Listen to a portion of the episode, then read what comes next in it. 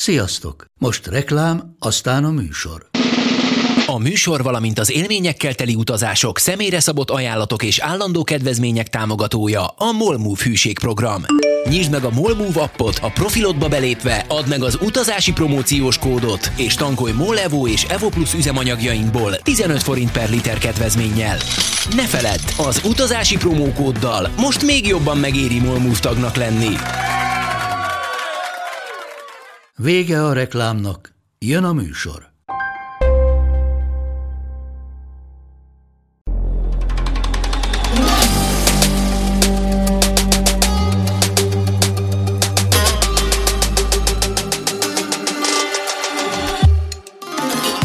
Sziasztok, drága hallgatók, én Mátai András vagyok. Az utazási podcast legújabb része az előző adás folytatása. Cseh Zsombor túravezetővel és közel-kelet kutatóval először Iráról, majd most átlépve a határokat egész közel-keletről beszélgetünk.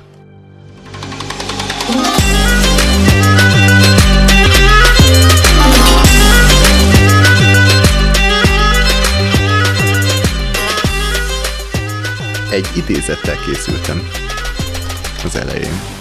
Kíváncsi vagyok, hogy erre mit mondasz. Marco Polo utazásai 1290 körül járunk, 13. század, és Marco Polo végigjárta Ázsiát, és minden városról, minden helyről jegyzetelt, és hát egy ilyen mondatot találtam, amit így meg is jelöltem. Kobinan, nagy város, ahol a nép a förtelmes Mohamedet imádja. És hogy egyből az jutott eszembe, hogy, hogy ahogy ma van egy ellenszenvezés az iszlámmal vagy a muszlim emberekkel szemben, hogy már akkor is lehetett? Őszintén szólva, még mielőtt a hátterét ennek a mondatnak megnéznénk, egy picit úgy szó szerint értelmezzük. Föltelmes.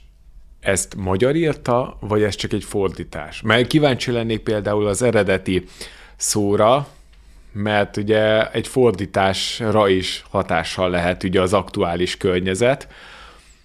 Ugye nem mai könyvről van szó, tehát egyáltalán nem a mai uh, értékítélet szól belőle, de ez a föltelmes azért szerintem ugye elég erős szó.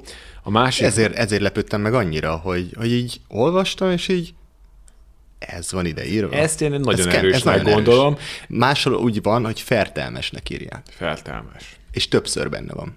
Hm, ez érdekes. A másik, ami így egyből szemet szúrt nekem, az az, hogy Mohamedet imádják. Na most az iszlámnak az alaptézise, hogy egy az Isten, Allah és Mohamed az ő profétája. Tehát a muszlimok Allahot imádják. Allah az Isten, őt követik, az ő utasításait. Mohamed egy volt a proféták közül, a legutolsó és számukra legkedvesebb de például nem csak itt ebben a könyvben, hanem nagyon sok magyar fordításban, vagy nem fordításban, hanem magyar írományban lehetett ezt olvasni, hogy Mohamedánok. Na most ez ami egy, nem korrekt. Ami egyáltalán nem korrekt, mert ugye benne van a Mohamed szó, de nem a profétát imádják. Hanem ez a muszlim emberekre akar utalni. Igen, a muszlim Tévesen. emberekre csak egy nagyon téves megfogalmazásban. Tehát vagy muzulmánok, vagy muszlimok. Ugye iszlám a vallás, muszlim, aki azt a vallást követi, vagy a muzulmán szót is szoktuk használni. Egyébként a egri csillagokban is, hogyha jól emlékszem, ott is Gádonyi Géza többször a Mohamedán szót használja.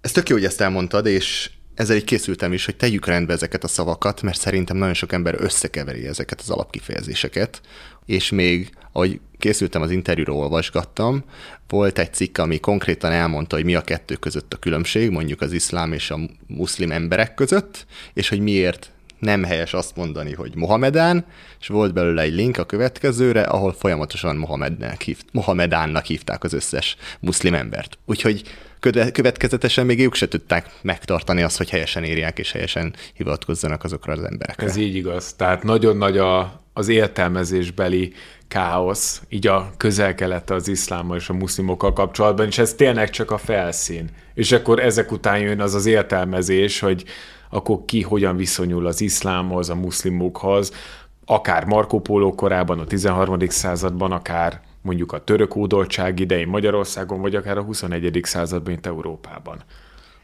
lehet ahhoz köze, hogy mondjuk a Koránt is egy csomóan félreértelmezik, és tehát, hogy így félértelmezési különbségek vannak ebben? Hatalmasok. Én amikor így szoktam azt hallani ismerősök köréből, hogy hát a Korán az mennyire egy felbújtó dokumentum vagy írás az agresszióra, a hitetlenek elleni küzdelemre, akkor így mindig az az első kérdésem, és olvastad?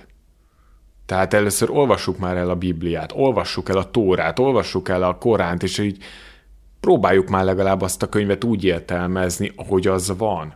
Tehát, hogy elolvassuk a szavakat, nem csak egy kiragadott mondatot, hanem adott esetben a szövegkörnyezetét, illetve egy picit járjunk utána, hogy mi történt akkor, amikor ezt írták.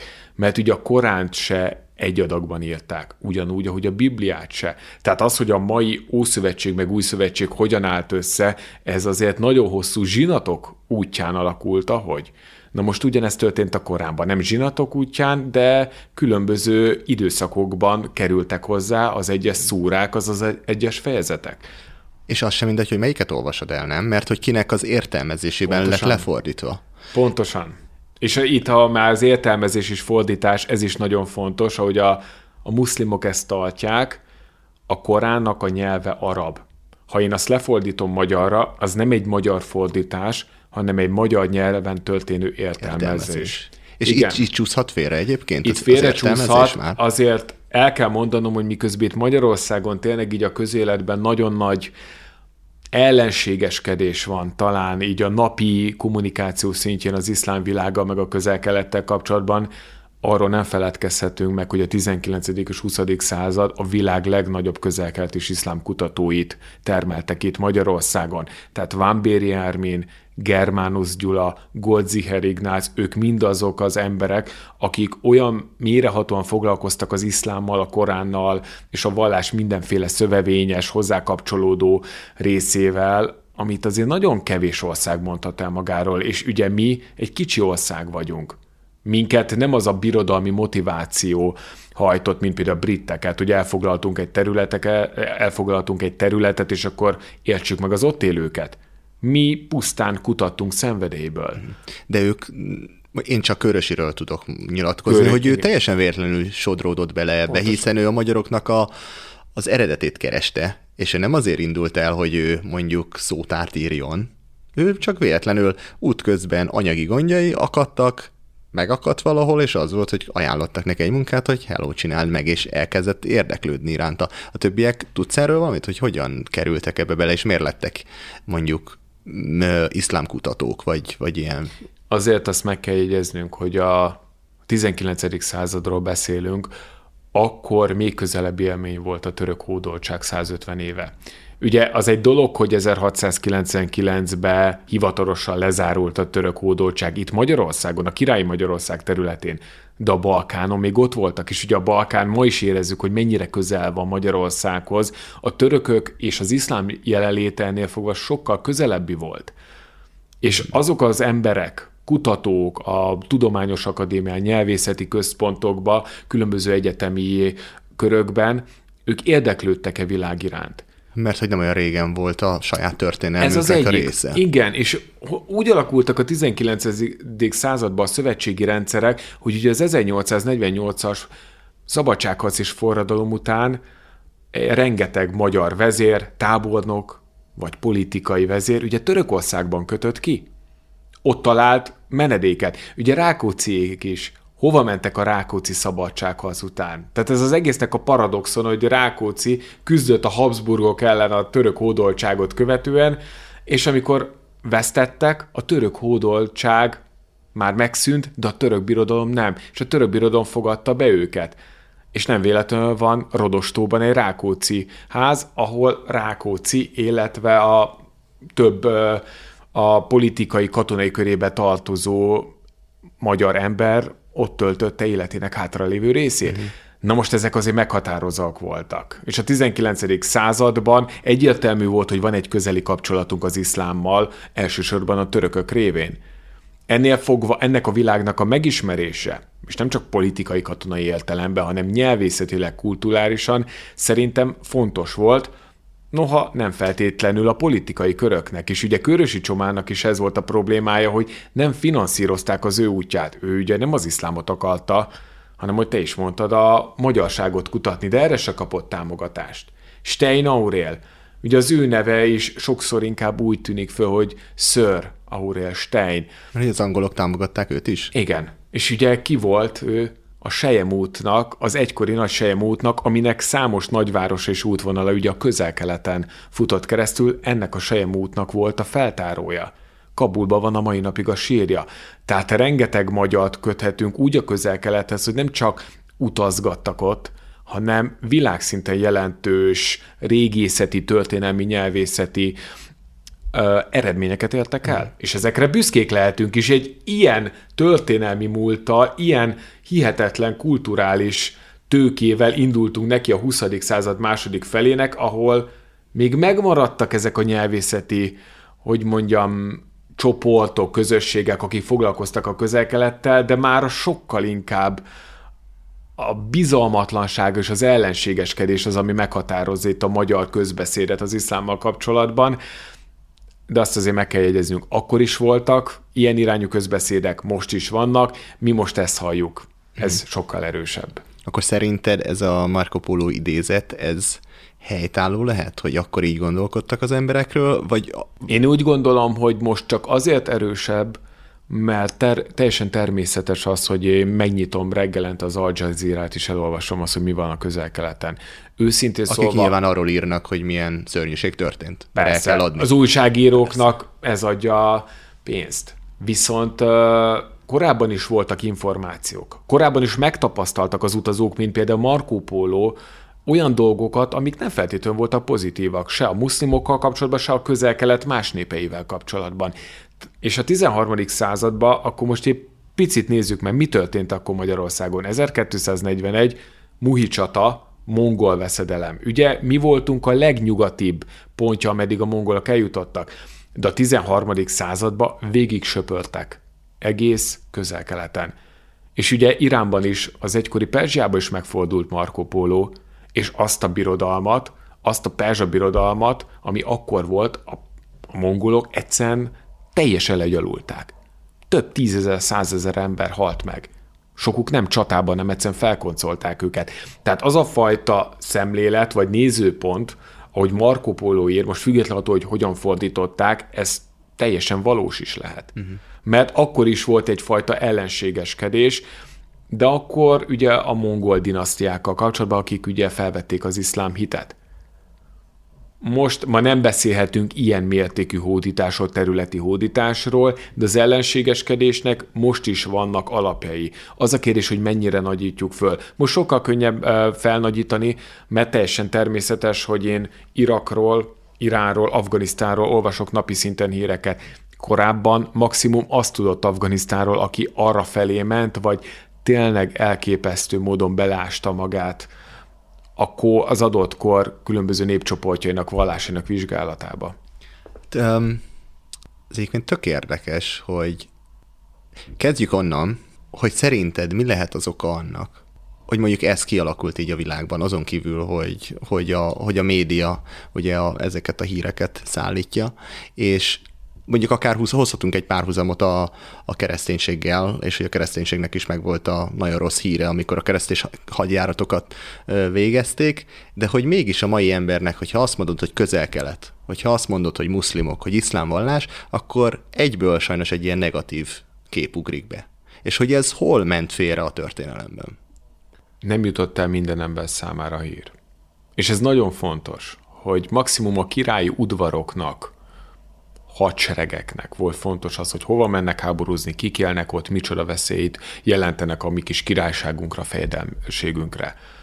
De hogyha azt nézzük, hogy tényleg mi a, a mai ellenséges közbeszédnek az oka, most azért azt már hozzá lehet tenni, hogy a 21. században az európai hatalmak, pontosabban a 20. században akkor kezdődött ez az egész. A 20. században az európai nagyhatalmak, ugye Franciaország, Anglia, ők azért eléggé rendesen megkavalták a közelkeletet. Egymásnak ugrasztottak népcsoportokat, vallási kisebbségeket, szabadon húzták a saját kényük kedvek szerint a határokat. Ugye nekünk van egy traumánk. Száz év táblatából Trianon lehet, hogy nem mindenkinek jelenti ugyanazt, de a mi történelmünk szempontjából ez egy mérföldkő volt. Volt egy nagy országunk, egy gazdag országunk, és azt teljesen megcsonkították. Ha nem is lehet teljesen párhuzamot hozni, de ugyanúgy az első világháború után döntöttek a közel-kelet teljes politikai átrajzolásáról. Tehát akkor jöttek létre a mai országoknak a határai, azóta történtek változások, de azoknak a határoknak az alapjai, és körülbelül ugyanannyira vették figyelembe a helyben élő vallási, etnikai kisebbségek akaratát, jogát, szándékait, mint amennyire a mi szándékainkat, meg a mi érveinket elfogadták, illetve figyelembe vették. Ezek európai birodalmaknak a játszótere volt? Abszolút. Vagy... Ugye ennek az volt a célja, hogy elsősorban ugye Nagy-Britániának volt egy nagyon fontos koronagyarmata. A brit korona éköve India. Hát az egy dolog, hogy ők uralták a tengereket a 19. században, de kellettek a bázisok. Gibraltár, Málta és bizony a közel-kelet a Suezi csatorna, hogy szabadon tudjanak közlekedni India irányába, illetve onnan vissza, illetve ne csak a tengeri, hanem a szárazföldi útvonalakat is tudják ellenőrizni, akár kereskedelmi, akármilyen más célokból kifolyólag. Tehát a britek jelenléte az egyértelmű volt ott. A franciák meg hát ezt így a történelem folyamán így többször úgy alakult, a franciák nagyon sokszor voltak haragos viszonyban a britekkel. Tehát, hogyha elkezdtek az angolok terjeszkedni a közeket... Csak azért is ők Csak is. a franciák is megjelentek, hogy azért ne legyenek már monopól helyzetben. És ugye még csak a 20. Század, 19.-20. század fordulójáról beszélünk, amikor még a kőolajat nem találták fel, nem találták meg. Az csak ezután adott egy extra motivációt, és akkor visszakanyarodva a kérdésedre, én úgy gondolom, hogy miután megtörtént az első világháborút követő politikai rendezés, azt követően már sokkal inkább a gazdasági érdekek voltak azok, amik átformálták a közelkelt erőviszonyait, és ezáltal az ott élők viszonyát az európaiakhoz, illetve az európaiak viszonyát az ott élőkhöz. Tehát onnantól kezdve, hogy a helyieknek se tudásuk, se technikájuk, technológiájuk nem volt a kőolaj és földgáz kitermelésére, evidens volt, hogy a britek, franciák, illetve később az amerikaiak megjelennek. És ha ők megjelennek ott, kutatási, fúrási, kitermelési szándékkal, az nem csak egy gazdasági érdek, hanem az komoly politikai érdek. Ott meg kellett küzdeni, hogy elvegyék egy ősi törstől a birtokot, mert hogy ott alatta a geológusok találtak kőolajkészletet, annak a törzsnek lehet, hogy fogalma nem volt arról, sőt, biztos nem volt fogalma arról, hogy mi rejlik a föld mélyében. És valószínűleg ők nem lettek ezáltal gazdagabbak, hiszen ők ugyanúgy lovakkal közlekedtek, és a tradíciójukat élték nap, mint nap. Viszont a briteknek addigra a gőzhajózásból kellett valami más anyag, amivel tudják a hajóikat, meg a különböző járműveiket mm-hmm. És akkor ezáltal jöttek a háborúk, a politikai érdekek, tehát szerintem a 20. században, és ami ugye kiállt a 21. századra, is inkább egy gazdasági befolyásolás van, aminek következtében azonnal jelenik, megjelenik a politikai értek.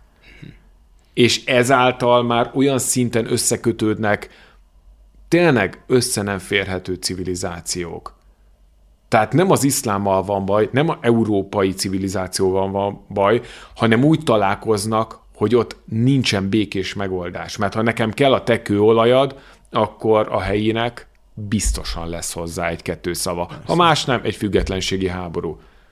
Ha megölnek három európait, akkor megy egy európai hadsereg, hogy legyilkolásza a helyieket. És akkor most, így 2022-ben lehet arról vitatkozni, hogy ki kezdte azt a háborút. Most már tök mindegy. Mm. És hogyha az egyéniknek a szemszögéből nézzük ezt, mert ugye most arról beszéltünk, hogy a politika és a gazdasági befolyások hogyan határozták meg. És ahogy így a közel-keletről szoktak beszélni, mindig azt mondják, hogy ott soha nem volt béke, és mindig valaki valakivel háborúzott, és hogy akkor ezek szerint vagy a helyiek azok csak bábuk voltak, és már teljesen elegük van abból, hogy velük játszadoztak, vagy lehet, hogy a helyiekben is van egy ilyen forrongás, és ők is egymással, a környező törzsekkel, népcsoportokkal folyamatosan harcolgatnak. Melyik volt inkább? Igen, hogyha a politikai szintjéről, tehát a nagy politika, mm. geopolitika szintjéről lemegyünk az egyszerű emberek szintjére, ketté kell választani. Egyfelől, ha én oda megyek egyszerű európaiként, jó, hogyha hozzáteszem, hogy magyar vagyok. Többen tudják azt, hogy mi Magyarisztán vagy Hungária, mint amennyire mi különbséget tudunk tenni az egyes országok között a közelkelten. Tehát ők másképp állnak egy franciához, angolhoz, mint egy magyarhoz. Ez nagyon fontos, mert ez meghatározza a mi szintünkön azt, hogy hogyan viszonyulnak egy európaihoz. Viszont, hogyha megvan ez a fajta kapcsolat, hogy én magyar vagyok, én nem voltam ott hódító szándéka az elmúlt 500 évben, kicsit jobban megnyílnak. És hogyha elkezdünk beszélgetni velük, azért elképesztően érdekes dolgokat tudunk meg viszonylag hamar, csak le kell ülni velük teázni, vagy vízipipázni. És elmondják, hogy azért bennük van egy nagyfokú frusztráció. Tehát nem értjük az iszlám államnak a kegyetlenségét, de nem akarjuk megérteni, hogy mi vezetett oda. Mert az iszlám állam az nem az, tehát ezért van az, hogy az arab elnevezése nem iszlám állam. Mert pontosan a muszlimok azt mondják, hogy ezt a szerveződést, egy terrorista szervezetet nehogy már egy vallással azonosítsák. Ez azt jelenti, mint hogyha keresztény terror. Tehát ilyenről beszélünk. Van ilyen? Nincs ilyen. Vannak olyanok, akik a kereszténység nevében használták a terror. Na most ugyanezt csinált ugye az iszlám állam is. Viszont azért azt el kell mondani, hogy bennük egy tényleg egy iszonyatosan nagy frusztráció van, hogy megjelentek az amerikaiak, a britek, a franciák, és tényleg ők azt érezték, hogy ők itt bábuk, hogy nem tudnak a saját területeikért kiállni. Felmerülhet a kérdés, hogy miért nem. Csak azért, mert egymásnak ugrasztották? Vagy tényleg képtelenek az összefogása? Mert állandóan arról hallani így a közbeszédben, hogy jaj, izraeli-arab ellenségeskedés. Most talán megjelent már az, hogy Izrael és Irán. Arról senki nem beszél, hogy arab-arab közötti ellenségeskedés. De ugyanakkorra és ugyanolyan mély gyökerű feszültség van különböző arab törzsek között is. Tehát amikor megnézzük azt, hogy mondjuk az arab-izraeli háborúkban hogy történhetett az, hogy hat ország és adott esetben nekiugrott Izraelnek, de nem tudtak győzni, nem volt elég az amerikai támogatás. Egyszerűen Egyiptom, Szíria, illetve a Libanon nem tudtak olyan szinten összefogni, olyan szinten szervezetten fellépni mondjuk a háborúban, hogy akár Izraelt, azt a parány Izraelt legyőzzék. És ilyenkor felmerül így nem csak a katonai szempontból, hogy miért nem tudnak összefogni. Azt mondjuk, hogy egy vallási közösségről van szó, ugyanazok az értékek, akkor hol esik ez szét darabéra? Mert az egyszerű ember az amúgy rendkívül kedves, és erről majd sokat fogok én sztorizgatni, hogy látunk valamit a médiában, és van egy teljesen, szó szerint egy teljesen más valóság. És akkor erre mi a válasz? Nem tudom, mert ott azt érzékelem a mindennapokban, hogy nagyon szoros a kötelék az emberek között. Akár baráti társaságok, akár családok terén. Ugye miközben itt Európában arról beszélünk, hogy a családok elemeire bomlanak szét, mi ezt az individualista vonalat követjük. És próbáljuk mesterséges eszközökkel valahogy a családi ö, létet, a család szerepkörét azt megemelni arra szintre, ami a közel-keleten természetes. Tehát hogy lehet az, hogy náluk zsigerből ott van az, hogy a család, a barátok, a rokonság, ezek a legfontosabbak az életben, allak után, tehát a vallás után, hogyha most egy hithű muszlimról beszélünk, viszont, hogyha össze kéne fogni, mondjuk egy háborúban, ami már régen rossz, hogy háborúzni kell, de ha mégis ez a szituáció, akkor hogy történhet meg az, hogy ott már nem tudnak összefogni? És ez azért is érdekes, mert mi van a többi gyarmattal? Például ha arra gondolok, hogy ott van nem messze Indonézia, ahol ugyanúgy rengeteg népcsoport van, ugyanúgy egymással harcban állhatnának, de bennük meg is, mégis megmaradt az, az egységesség. Igen. Akkor, mi a külön, akkor mi a különbség? Ez érdekes, mert ugye Indonéziának mi a mottoja? Egy egység, egység, vagy, e, e, egységben a sokszínűség. Igen, de ez, vagy, de ez valahonnan kialakult. Igen. És hogy mondjuk ugyanazon mentek keresztül, hogy jött egy gyarmatosító, aki mondjuk nem éppen angol volt, vagy francia, hanem náluk holland, vagy mondjuk ott a Fülöp-szigetek, ahol mondjuk a spanyolok, és hogy megtartották ezt a az egységüket, és nem egymással kezdtek el harcolni. És hogy, és hogy, és hogy nem mondod azt a mondjuk Fülöp-szigetekre vagy Indonéziára, hogy ott forrong a levegő, és hogy mindig mindenféle lázongások vannak, és forradalmak, és nincs az a köztudatban, ami mondjuk a közel-keleten van, hogy folyamatosan azt hallod, hogy Afganisztánban, Irakban, Egyiptomban soha nem lehet rend, mert hogy ott egyszerűen mindig olyan a levegő, hogy ott mindig valami fog történni, és mindig forrongó a levegő.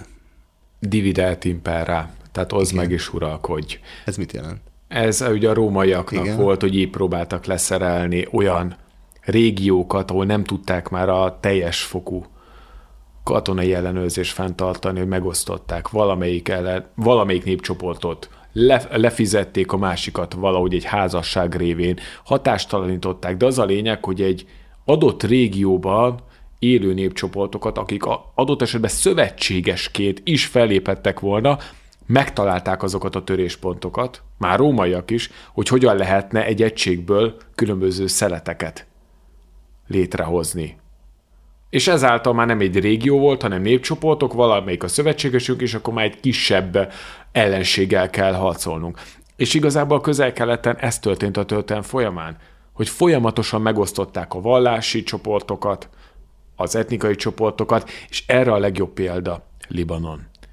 Libanon egy elképesztő ország. 2019-ben pont a legutóbbi forrongások előtt sikerült még bejutnom az országba, de én már ott voltam, amikor már gyújtogatták a gumikat, illetve már nagyba mentek a tüntetések, és bizony egy Bácskiskun megye nagyságú országot képzeljetek el. Bácskiskun megye. Itt él az alkotmány szerint 18 bevett és elfogadott vallási kisebbség, síták, szuniták, hogyha csak a két muszlim a nagy csoportot vesszük, mindenféle keleti keresztény, nyugati keresztény, meg más közel-keleti vallási kisebbség. Egy Bácskiskun megyei terepen.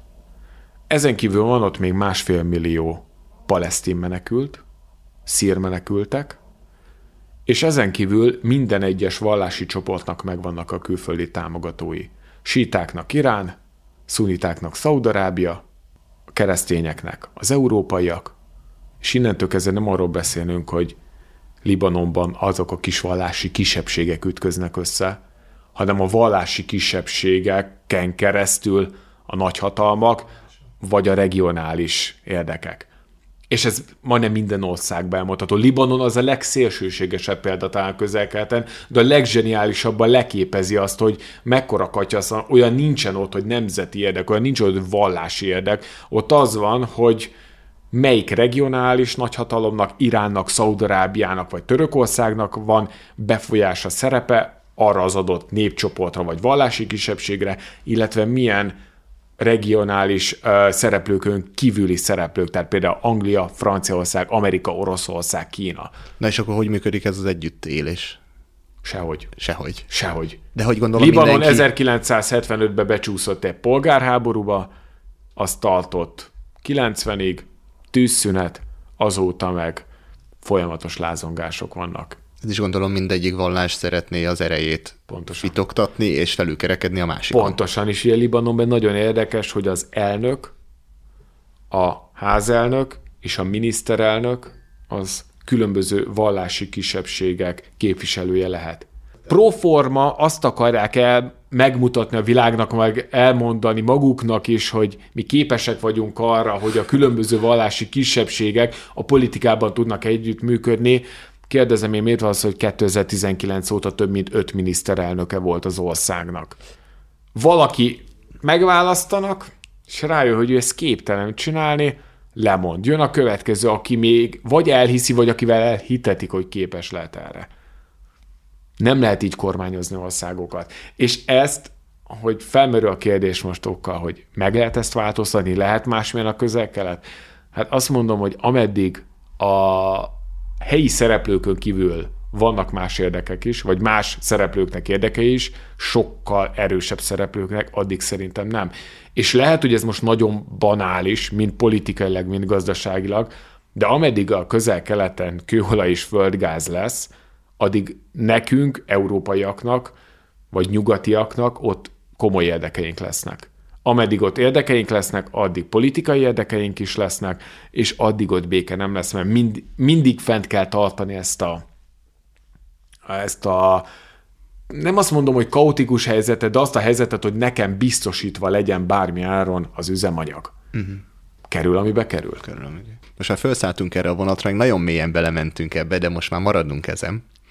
Um, valamelyik politikai szakértőtől, um, külpolitikai szakértőtől azt hallottam, hogy hiába vannak itt forrongások és forradalmak, és próbálnak hát a nyugat is próbálja azt, hogy na segítsük ezeket az országokat, hogy demokratizáljuk őket, mint például volt az arab tavasz, hogy itt olyan emberek élnek, akik egyszerűen nem tudnának demokráciában élni, hanem ő neki kell, hogy van egy kemény kezű diktátor vezetőjük, mert különben káosz van. Erre mit gondolsz? Kérdése nem illik kérdéssel válaszolni. Igen. A rendszerváltás óta Magyarország mennyire lépett előre a demokrácia útján? Mások, nem akarom összehasonlítani az arab vonalat, meg az európai vonalat, de nekünk is volt egy mérföldkő itt az elmúlt évtizedekben. Ez a rendszerváltozás. Ugye egész Kelet-Európában. Nézzük meg, hogy itt a kelet-európai országok milyen szinten gyakorolják akár elméletben, tehát a felfogásban, akár a, tényleg a gyakorlatban a demokráciát, összehasonlítva mondjuk egy nyugati demokráciával, és hogyha ez megvan, akkor látjuk, hogy már itt is nagyok a különbségek. És akkor most menjünk a közel-keletre. Közel-keletre úgy, hogy egészen a 20. századig elejéig, amíg ezek a bizonyos határ meghúzások nem történtek, törzsi társadalmak éltek, ahol a szemet szemért, fogad fogért szabályok voltak érvényesek. Összeraktuk őket egy országokban. Nagyon szerencsétlenül, hogy biztosan ilyen időzített bombák alakuljanak ki. Lehet, hogy névleg van parlament, elnök, miniszterelnök, és lehet, hogy még próbálkoznak is a demokráciával. Sosem volt a történelmi politikai tradíciójukba az, hogy ott demokrácia legyen. Tehát, hogyha megnézzük is, nem kell nagyon nagy elemzéseket olvasni, csak a történelmi tanulmányaink. Oszmán török birodalom, mi volt az államforma? Szultanátus a legtöbb közel-keleti mostani öböl monarchia azok abszolút monarchiák, királyságok vagy emírségek, tök mindegy, hogy hogyan hívjuk, van egy, ahogy te is mondtad, diktátor vagy egy vezető, aki korlátlan hatalommal bír, és ő, illetve a családja kvázi az egész országot irányítja. Tehát demokratikus elemeket próbálnak átvenni, látszatparlament, képviselői testület, ilyen miniszter. De, egy, de hogy ez nem is működhetne? Nem is működhetne. Ez a politikai oldal, tehát hogy nincsen semmiféle hagyomány a demokráciának. És ugye ezért volt egy képmutatás Amerika részéről, például Afganisztán irányába ez a demokrácia export törzsi hát erre mondják, hogy ez baromság, hogy egyszerűen ez... hülyeség ezt egyáltalán elképzelni. Hogy én ő... őszintén szólva, hogyha Bush hozzám jött volna 2001-ben, én megmondtam volna neki, és nem is kellett volna annyi pénzt beleölni az én tanácsadásomra, mint amennyit beleöltek az afganisztáni háborúba. 20 év, rengeteg halálos áldozat és több trillió amerikai dollár. Kérdezem én, volt erre szükség? Az eredmény még rosszabb, mint ami volt. Na, hogyha egy picit ismerjük a közel-keletet, akkor láthatjuk, hogy a demokrácia export az egy mission impossible. Ez az egyik. A másik pedig a vallás. Mert oké, okay, hogy a napi szinten egyre kevesebb a hithű muszlim, aki tényleg napi szinten megvallja a hitét. De azért végsősorban a vallás, ott ugye nem csak vallás, az iszlám nem csak egy vallás, az egy kulturális, az egy civilizációs uh, attribútum is. A mindennapokat meghatározza. És az iszlámba egy az Isten Allah, Mohamed az ő profétája. Ugye Mohamed annó mi ellen küzdött? A különböző bálványok ellen. Le, lerombolt mindent, ami valamit megszemélyesít, ami nem Allah. És ugye itt van kvázi a demokrácia hiányának az egyik legfontosabb pontja hogy miért hozunk létre olyan testületeket, olyan szervezetet, ami földi, ami nem Allah, ami nem Isten, ami nem a vallás. Tehát amikor azt mondjuk például, hogy afganisztáni irá, afganisztáni iszlám köztársaság, ugye ez volt a korábbi a tálibok hatalomátvételét megelőzően az ország államformája, vagy Irán iszlám köztársaság. A köztársaság az a római meg a görög jogban ered, görög jogból eredeztethető forma, amit mi átvettünk. köztársaság Afganisztánba, meg Iránba, és főleg egy szóba, vagy egy kifejezésbe az iszlámmal. Ott nincsen köztársaság. Ott voltak kis csoportok, egy tekintély parancsoló vezetővel, aki nem csak politikailag volt vezetője annak a közösségnek, hanem vallásilag is. Tehát azonnal leváltották, hogyha látták rajta, hogy ő nem követi az iszlámot. Hogyha ő szembe megy Allah akaratával, hogyha szembe megy a hithű muszlim léttel. És ugye itt van a legnagyobb szakadás arab és arab között ezekben a társadalmakban, hogy vannak olyanok, akik követik az iszlám hitet, vagy szeretnék követni az iszlám hitet, és azt szeretnék, hogy ez legyen az alfa és omegája mindennapi létezésnek, és közben meg vannak azok a politikai vezetők, vagy politikai rendszerek, amik minden csak nem vallásosak. És ezt nagyon nehéz megemészteni egy csomó embernek, aki, aki szeretné a vallási tradíciókat napi szinten, meg akár így életén át ugye folytatni. Nagyon naív lesz a kérdés. Nincsen naív kérdése ezzel kapcsolatban, mert... Miért hogy... nem lehet az, hogy azt mondja valaki, melyik a legtradíció? Én azt gondolom, hogy Szaúd-Arábia a leg ö, aki Konzervatív. konzervatívabb ö, iszlám ország. Miért nem lehet azt mondani, hogy aki így szeretne élni, itt van a kapu, nekünk is jobb lesz, aki így szeretne élni, az jöjjön ide, aki meg nem így szeretne élni, az menjen. Hát. Na, naív a kérdés? Nem naív a kérdés, inkább az, hogy fogós. Mert nagyon érdekes azért, ugye beszéltünk ne, itt Nem a menek... az lenne, hogy nem az van, mint mondjuk Kubába, hogyha kinyitják a határokat, akkor mindenki elmenekül, mert hogy nem lehet ott élni. Hát valaki pont úgy akar élni. Lehet, hogy valakinek pont az az élet célja, hogy ő Allah szerint éljen, hogy soha ne ö, igyon alkoholt, hogy naponta ötször imádkozzon, hogy ö, tartsa a ramadánt, ahogy kell, hogy ö, milyen ilyen rítusok vannak még, amit egy hithű iszlámnak... Hát a napi ima, napi ötszöri ima, a, ugye? A bőjt, a zarándoklat, ezen kívül a... Elítélni mondjuk a homoszexualitást, és ilyen dolgok, és az, ha valaki ezt szerint akar élni, akkor jöjjön ide, mi ezt szerint élünk, csatlakozz hozzánk, testvérünk, tök jól el leszünk. Ha, ha nem szeretnél így élni, akkor szevasz. Na, ennek a radikálisabb változatát testesítette meg az iszlám állam. Hát csak mindenkire rákényszeríti. Mindenkire rákényszerítették, ők nem elengedték azokat, akik nem akarnak behódolni, hanem megölték. Ugye ez a legradikálisabb volna. Egy kicsit távolabbról kezdve, de azért nagyon fontos azt így feltenni ezt a kérdést magunknak, hogy ugye itt van a menekült hullámok, hol intenzívebb, hol lágyabb menekült hullámok egész sora. Kérdezem én, tudjuk azt, hogy mennyi muszlimot, mondjuk szírmenekültet fogadott be Szaudarábia? Aki egy kicsit utána megy rájön, hogy körülbelül zéro. Tehát konkrétan úgy lezárták a határaik, és mondták, ide ti ne gyertek. Pedig a saját kultúrája, Pontosan. sokkal közelebbi kultúra, vallásilag szintén. Tehát az egy dolog, hogy kényszerből, mert hogy sorsközösség, humanitáriusokok, illetve vallási kapcsolat, mondjuk Törökország, Libanon, Jordánia befogadott egy csomó menekültet. De ott olyan menekült tehát hogy mi beszélünk menekült válságról, amikor Libanonnak a 3-3 és fél milliós törzslakossága mellett másfél millió palesztini szír menekült él, na az a menekült válság.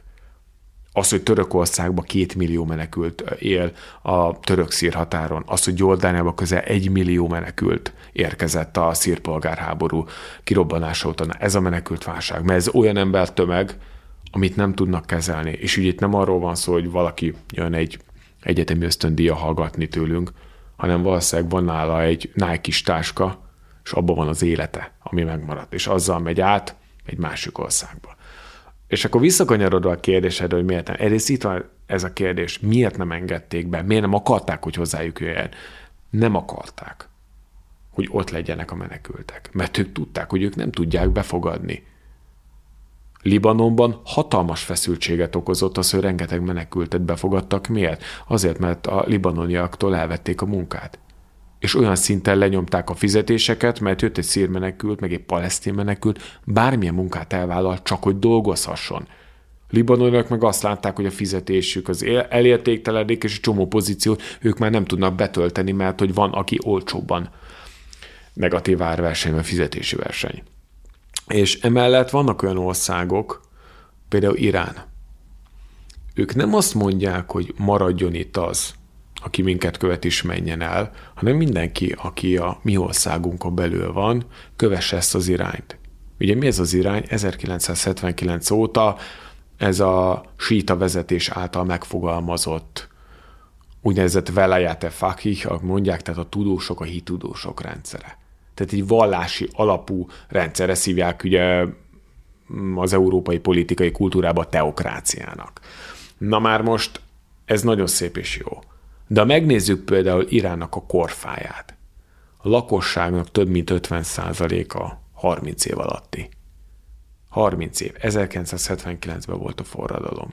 Ez olyan, mintha nekem az 56-os eszmékkel jönnének, hogy ezért gyűlöljem a szovjeteket, vagy most már az oroszokat. És ami történt, az megtörtént. Amikor nagymamám elmesélte a személyes történeteit 56-ról, azok megrázóak voltak. És dacára annak a személyes kötődésnek 56 irányába, amit így nagymamámon keresztül így megéltem, nekem nincsen személyes kötődésem, mert én 90-ben születtem. Na most itt van az iráni társadalom. Egy elképesztő népességrobbanáson ment keresztül. 79-ben kirobbant az iraki-iráni háború. Tíz év trauma, ami meghatározta a népet. Viszont azok, akik az irak-iráni háború után születtek, és velünk egy idősek, 30-asok, 40-esek, azokkal nem lehet megetetni már ezeket a 79-es, 80-as évek dogmáit. Ők akár tiltott csatornákon, akár nem tiltott csatornákon, de elérhetőek azok az információk, az a világ, az a közeg, az a millió, amiben mi élünk európaiak. És lehet, hogy ők ezt ide, idealizálják. Én ezt többször tapasztaltam. De akkor is. Ők mit látnak otthon? Azt látják, hogy van egy vallási rendszer, aminek köszönhetően, vagy aminek kényszere miatt nekünk kendőt kell viselni, hogyha nőkről van szó, mi nem hordhatunk rövidnadrágot, hogyha férfiakról van szó, mi nem ihatunk alkoholt legálisan, mi nem csináltunk ezt, azt, meg a maszt. És, és itt van az, hogy ezekkel a társadalmakkal nem lehet megetetni. És amit mondta, hogy mi lenne, hogyha maradjon az, aki ezt szeretné, menjen el. Iránba elképesztően sokan várnak arra, hogy elmenjenek. Nyisson a határ. Nyisson a határ, hogy elmeneküljenek az országból. Mert egyszerűen nem tudják befogadni 20-30 évesen azt, egy elképesztően modern társadalomban, mert az iráni egy nagyon modern társadalom, hogy őket még olyan eszmékkel ö, kényszerítsék a mindennapi életük egy csomó ö, területén, amire azt mondják, hogy gyerekek, nem. Ha én vallásos vagyok, elmegyek a mecsetbe. Ha én, nekem fontos, én eltakarom a hajamat. De ne kelljen már ezt kényszerből politikai nyomásra tennem.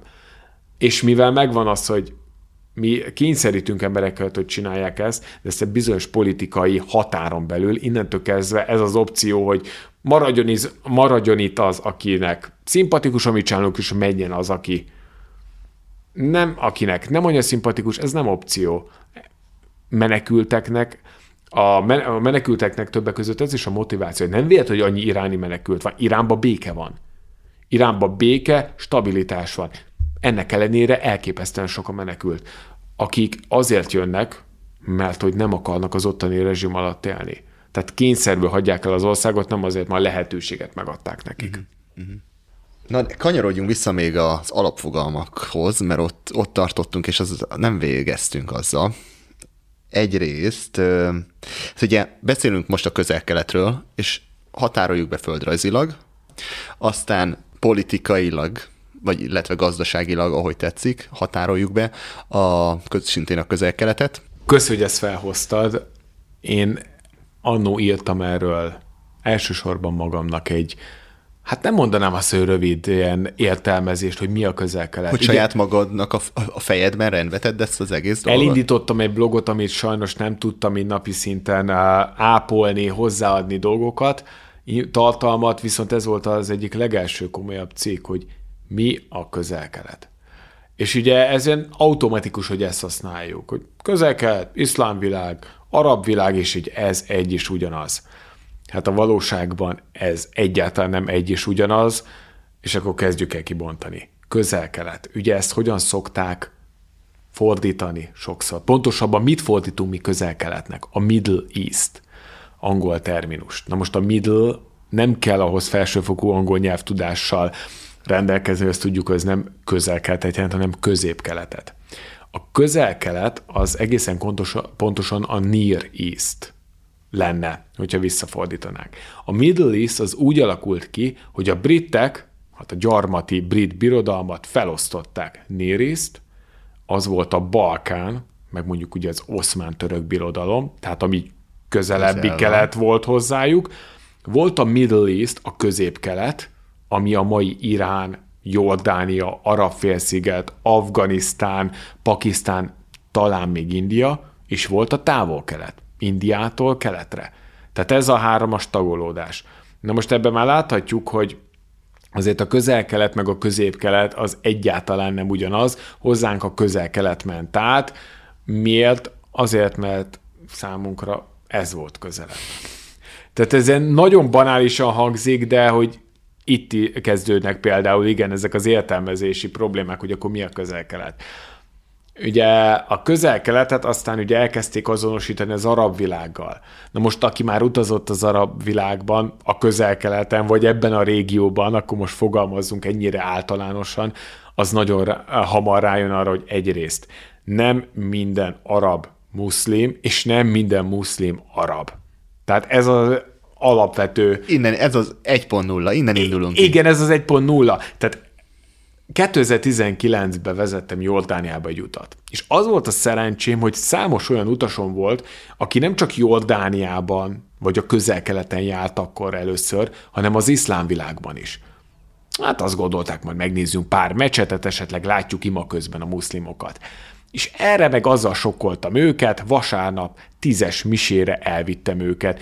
Nem a misét hallgattuk meg, hanem elmentünk egy keresztény templomba ahol harangoztak, és ahol jött a szerzetes, meg jött a plébános, és ugyanúgy fogadta a kedves vendégeket, imára érkező, misére érkező vendégeket, mint ahogy itt is egy plébános köszönti vidéken.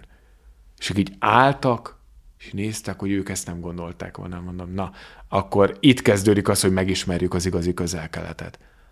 Tehát az ottani arabok között elképesztően sok a keresztény, és bizony rengeteg nem, ugye az arab, az egy etnikai közösség. De közel élnek törökök, élnek kurdok, élnek ilyen arabok, olyan arabok, és innentől kezdve nem lehet azt mondani, hogy az arab világ. Arab világ, hát igen, valóban nagyon sok arab van ebben a régióban, de egyáltalán nem minden lakos arab etnikumú. Te az arab kifejezést mire használod?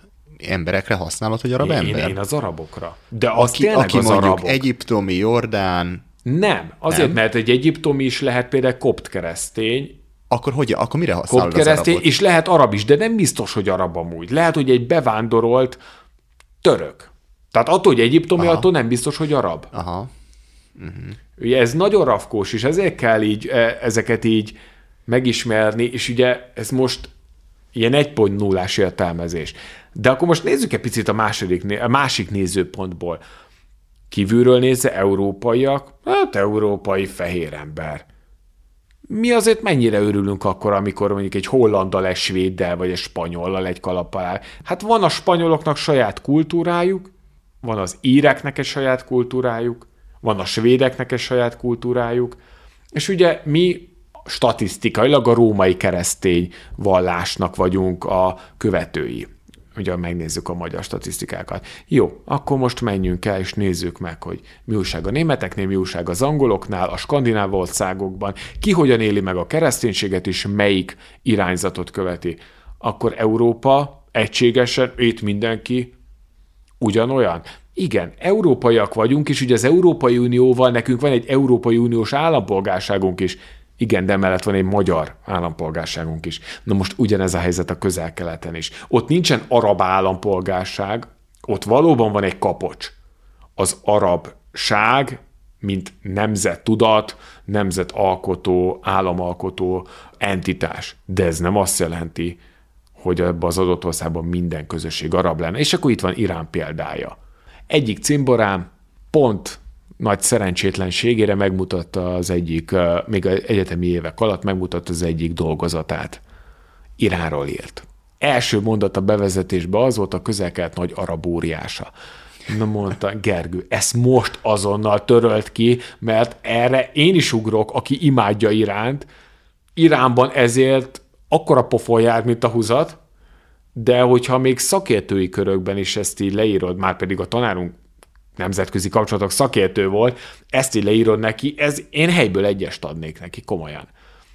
Ja, főleg úgy, hogy két évén keresztül tanultad. Igen, tehát ez nagyon fontos, hogy azért tisztában tegyük, hogy Irán az egy elképesztően változatos etnikumú ö, ország, ahol a perzsák, az államalkotó nemzet, mindössze a lakosság társadalomnak, a 80 milliós társadalomnak 60%-át teszik ki. Élnek arabok, kuldok, azeriek, örmények, beludzsok, türkmének, és még sorolhatnánk a kisebbségeket. Na hát innentől kezdve azt mondani, hogy Irán az arab óriás, ez minden szempontból egy téves megfogalmazás. De miért írt a cimborám erre azt? Azért, mert hogy ezek nincsenek tisztáz ezek a fogalmak. Mi egy kalap alá vesszük. Tehát az arab világ, ezt mondhatjuk Marokkótól mondjuk így Irakig. Valóban ezzel leírjuk az ottani országok többségét. De ez egyáltalán nem fedi le minden országot teljes egészében. Közel-kelet helyett én inkább a közép-keletet használnám, ha már ezt a brit terminológiát vesszük, és ugye az iszlám világ. Hát te is jártál az iszlám világ legkeletéből csücskében, Indonéziában. Ugye a világ legnépesebb iszlám országa az Indonézia. Na most innentől kezdve az iszlám világ az egyáltalán nem csak a közel-keletre terjed ki, hanem minden olyan országra, ahol jelentős muszlim közösségek élnek. És akár még Dél-Amerikában is van. Dél-Amerikában is, igen, de hogyha azt nézzük, hogy le akarjuk határolni az iszlám világot, valóban, akkor azt mondanám, hogy inkább Marokkótól Pakisztánig, és mondjuk Törökországtól a Szahara déli vonaláig. Tehát ez a Száhelöv, ahova az iszlám hódítás nem most, nem a modern korban, hanem még a történelmi korokban elért. És hogyha még ez nem lenne elég, azt az egészet meg lehet kavarni azzal, hogy most jön a nyelv, hogy hol milyen nyelvet beszélnek, nem? Bizony. Ugye az arab, van egy olyan politikai szerveződés, hogy Arab Liga. Ezekben az országokban a nemzeti nyelv, az a, a, a hivatalos, Az elsődleges. elsődleges uh, nyelv az az arab. De ezekben az országokban ugyanúgy beszélnek más nyelven. Tehát például elmész mondjuk Szíriába. Szíriába igen, többségében arabot beszélnek. De északkeleten az arabbal nem is sokra, mert ott kult közösségek élnek.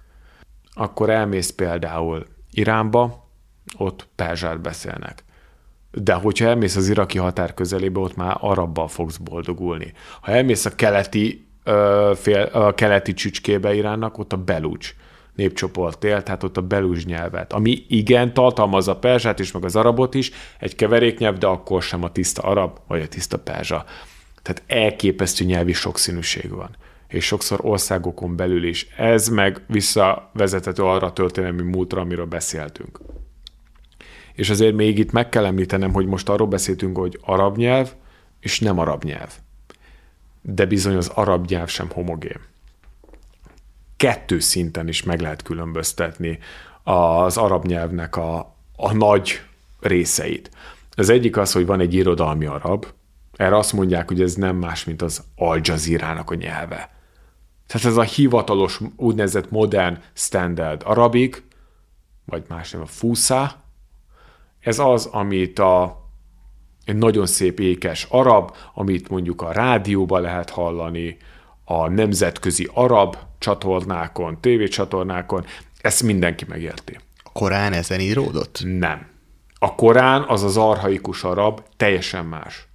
De az még beszélt, az az arab? Ez nem beszélt. Az nem. Ez egy, ez egy nagyon szép irodalmi arab.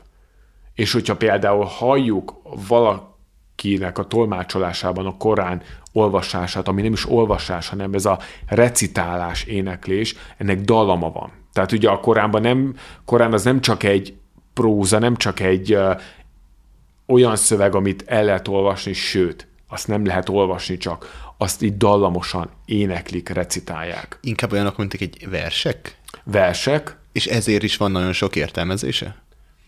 Vagy a nyelvből kifolyólag? A, a nyelv egyrészt az nagyon nehéz volt, hogy az iroda ezt a Korán megírása, megszerkesztése idején használt arabot, ugye itt 1400 évről beszélünk, azt megérteni, lefordítani, értelmezni a mai uh, arab tudásunkkal, mai környezetben. Ez már önmagában nehéz.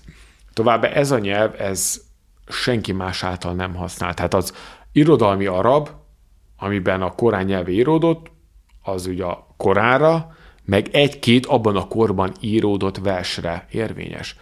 Azóta ugye az arab rengeteget mutálódott a hódítások következtében. És akkor ugye beszéltünk arról, hogy van az irodalmi, tehát van ez a Al Jazeera által képviselt mondjuk modern standard arabik, és van a népi arab. És lehet, hogy a népi arab az megérti az Al Jazeera-t, hogyha bekapcsolja, de nem biztos, hogy tud úgy beszélni. Viszont, hogyha én a modern standard arabikkal lemegyek egy vidéki kisvárosba, és úgy akarok teát meg vízipipát rendelni, akkor nem azt fogom kapni, hogy na, itt van a nagy polgár, aki arabul beszél, hanem valószínűleg meg se értik. Mert hogy én is valamilyen tájszólással ugye tanultan beszélem. Ez az egyik. És ugye a másik dimenziója itt a különbségeknek az a regionális földrajzi különbségek. Tehát Marokkóban, Tunéziában és Líbiában, meg Algériában az úgynevezett magrebi arab bot használják, ami megint csak a történelmi múlt miatt elképesztően sok francia és spanyol behatásnak uh, örvend. Teljesen más beszélnek ott, mint mondjuk az öbölben, vagy mondjuk a mag területen, Jordániában, Szíriában. És például, amikor én arabul tanultam, akkor nekem a tanárom az általa megtanult szíriai, a, vagy levantei arabot tanította. Marokkóba megszólaltam, így megkérdezték, hogy én Damaszkuszba tanultam, azon nyomban kiszólták az akcentust. És ugye ez visszaköszönt most itt a 21. században, ugye amikor nálunk mindenki szírmenekültnek titulálta magát, csak le kellett küldeni pár arabból tudott, és egyből kiszólták a dialektust. Tehát, hogy ahhoz, hogy én Marokkóba a marokkói arabot beszéljem, ahhoz el kell menni Marokkóba, és ott kell elsajátítanom a nyelvet. És az nagyon jó lesz Marokkóban, meg talán Algériában. De hogyha én megyek Ománba, vagy megyek az Egyesült Arab Emírségekbe, ott egy teljesen más arab van. És megint egy más arab van, arab van Irakban, Szíriában. Tehát nem csak a, az Al Jazeera és népi nyelv, hanem még a népi köznyelvben is elképesztő különbségek vannak. Na ennyit az egységről. Ennyit. Hát, hogyha sikerült egy kicsit rendbe tenni a dolgokat, akkor még van pár ilyen fogalmam, amit rendbe kéne tenni. Mondja Nagyon sokat is. halljuk a síta, a szunnita, az iszlám vallásnak a két nagy ágát. Ezt kérlek, tedd rendbe számunkra, és hogyan tudjuk megjegyezni, mert hogy ezt már nagyon sokszor elolvastam, és most fejemben megvan, hogy mi a különbség, de tudom, hogy egy hét múlva már nem fogok rá emlékezni. Hát ez igazából olyan, mint bármi más, hogyha nem napi szinten foglalkozol ezzel, akkor ez így el fog szállni. így el fog szállni. Azért tegyük egy kísérletet. Próbáljuk meg.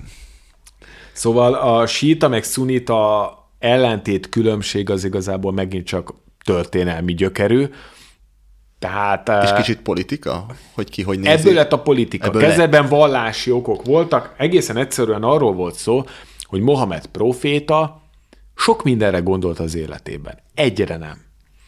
Arra, hogy ki vegye át a közösségnek a vezetését, mind vallási, mind politikai értelemben, ami ugyanaz, ugyanaz a személy, vagy ugyanaz Akkor, a abban irányító? a korban, a 7. században, ugye amikor Mohamed élt, működött, illetve meghalt, akkor ez abszolút egy kézben összpontosult. Viszont nem rendelkezett erről. És ugye arra az időszakra, mikor Mohamed meghalt, az arab birodalom már túlmutatott a mai Szaudarábia területén. Tehát a kezdeti magterületből ők kiléptek a hódítások révén. Tehát elképesztően fontos volt az, hogy legyen egy vallási és politikai vezetője a közösségnek. És bizony, erről nem rendelkezett Mohamed. Azt gondolta, hogy ez így evidens lesz, hogy kikapja. És akkor jöttek a kalifák. A kalifa az egy arab szó, annyit jelent magyarul, hogy örökös. Kezdetben azt gondolták a hagyományok alapján, a hagyománynak az arab megfelelő a szunna, szunna szó, innen jönnek a szuniták, azt gondolták, hogy a közösséget annak kell vezetnie, aki a legrátermettebb. Nem csak politikailag, hanem vallásilag is. És mondjuk az életkora is így ezt sejteti, hogy ő képes a tapasztalatainál fogva vezetni a közösséget. Ez ki dönti el? Ezt a közösség döntette el. Ebbe a szempontból demokratikus úton. Tehát ez nem olyan volt, mint például a buddhistáknál, hogy ki a dalai láma, hogy felfedezik, hogy ott van, csak fel kell fel, hanem itt bizony ha nem volt mindenki között verseny, itt azért nagyon nyilvánvaló volt az, hogy ki a legrátermettebb. Ki az, aki vezetheti? Ki az, aki példaértékű életet él, olyannyira, hogy több százezer, több millió embert köve, ö, több millió ember Követi őt. követi őt, hogy oké. Okay. Jöttek a kalifák. Ugye van az első három igaz kalifa, akiknek sikerült ezt a szerepet betölteni. Ez mit jelent egy igaz kalifa? Úgy, hogy ők megválasztották őket, vezették a közösséget, de többé-kevésbé makulátlan életet éltek. Tehát később a történelem igazolta az ő szerepüket? Nem feltétlenül. Ő nekik még sikerült bizonyítani, hogy Mohamed örökségébe tudnak lépni, és hogy Mohamed örökségét tovább tudják vinni. Ez meg annak volt köszönhető, hogy ez a három kalifa jobbára Mohamednek a kortársa volt. Tehát együtt harcoltak még Mohameddel, tehát tudták, hogy mit kéne követni. De azért ők se voltak magulátlanok, de azért többé-kevésbé tiszta életet éltek.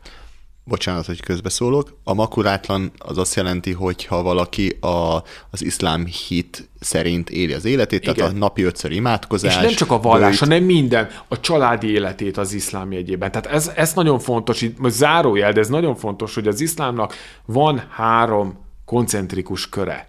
A belső az a vallás. A külső az a kultúra, a mindennapok része.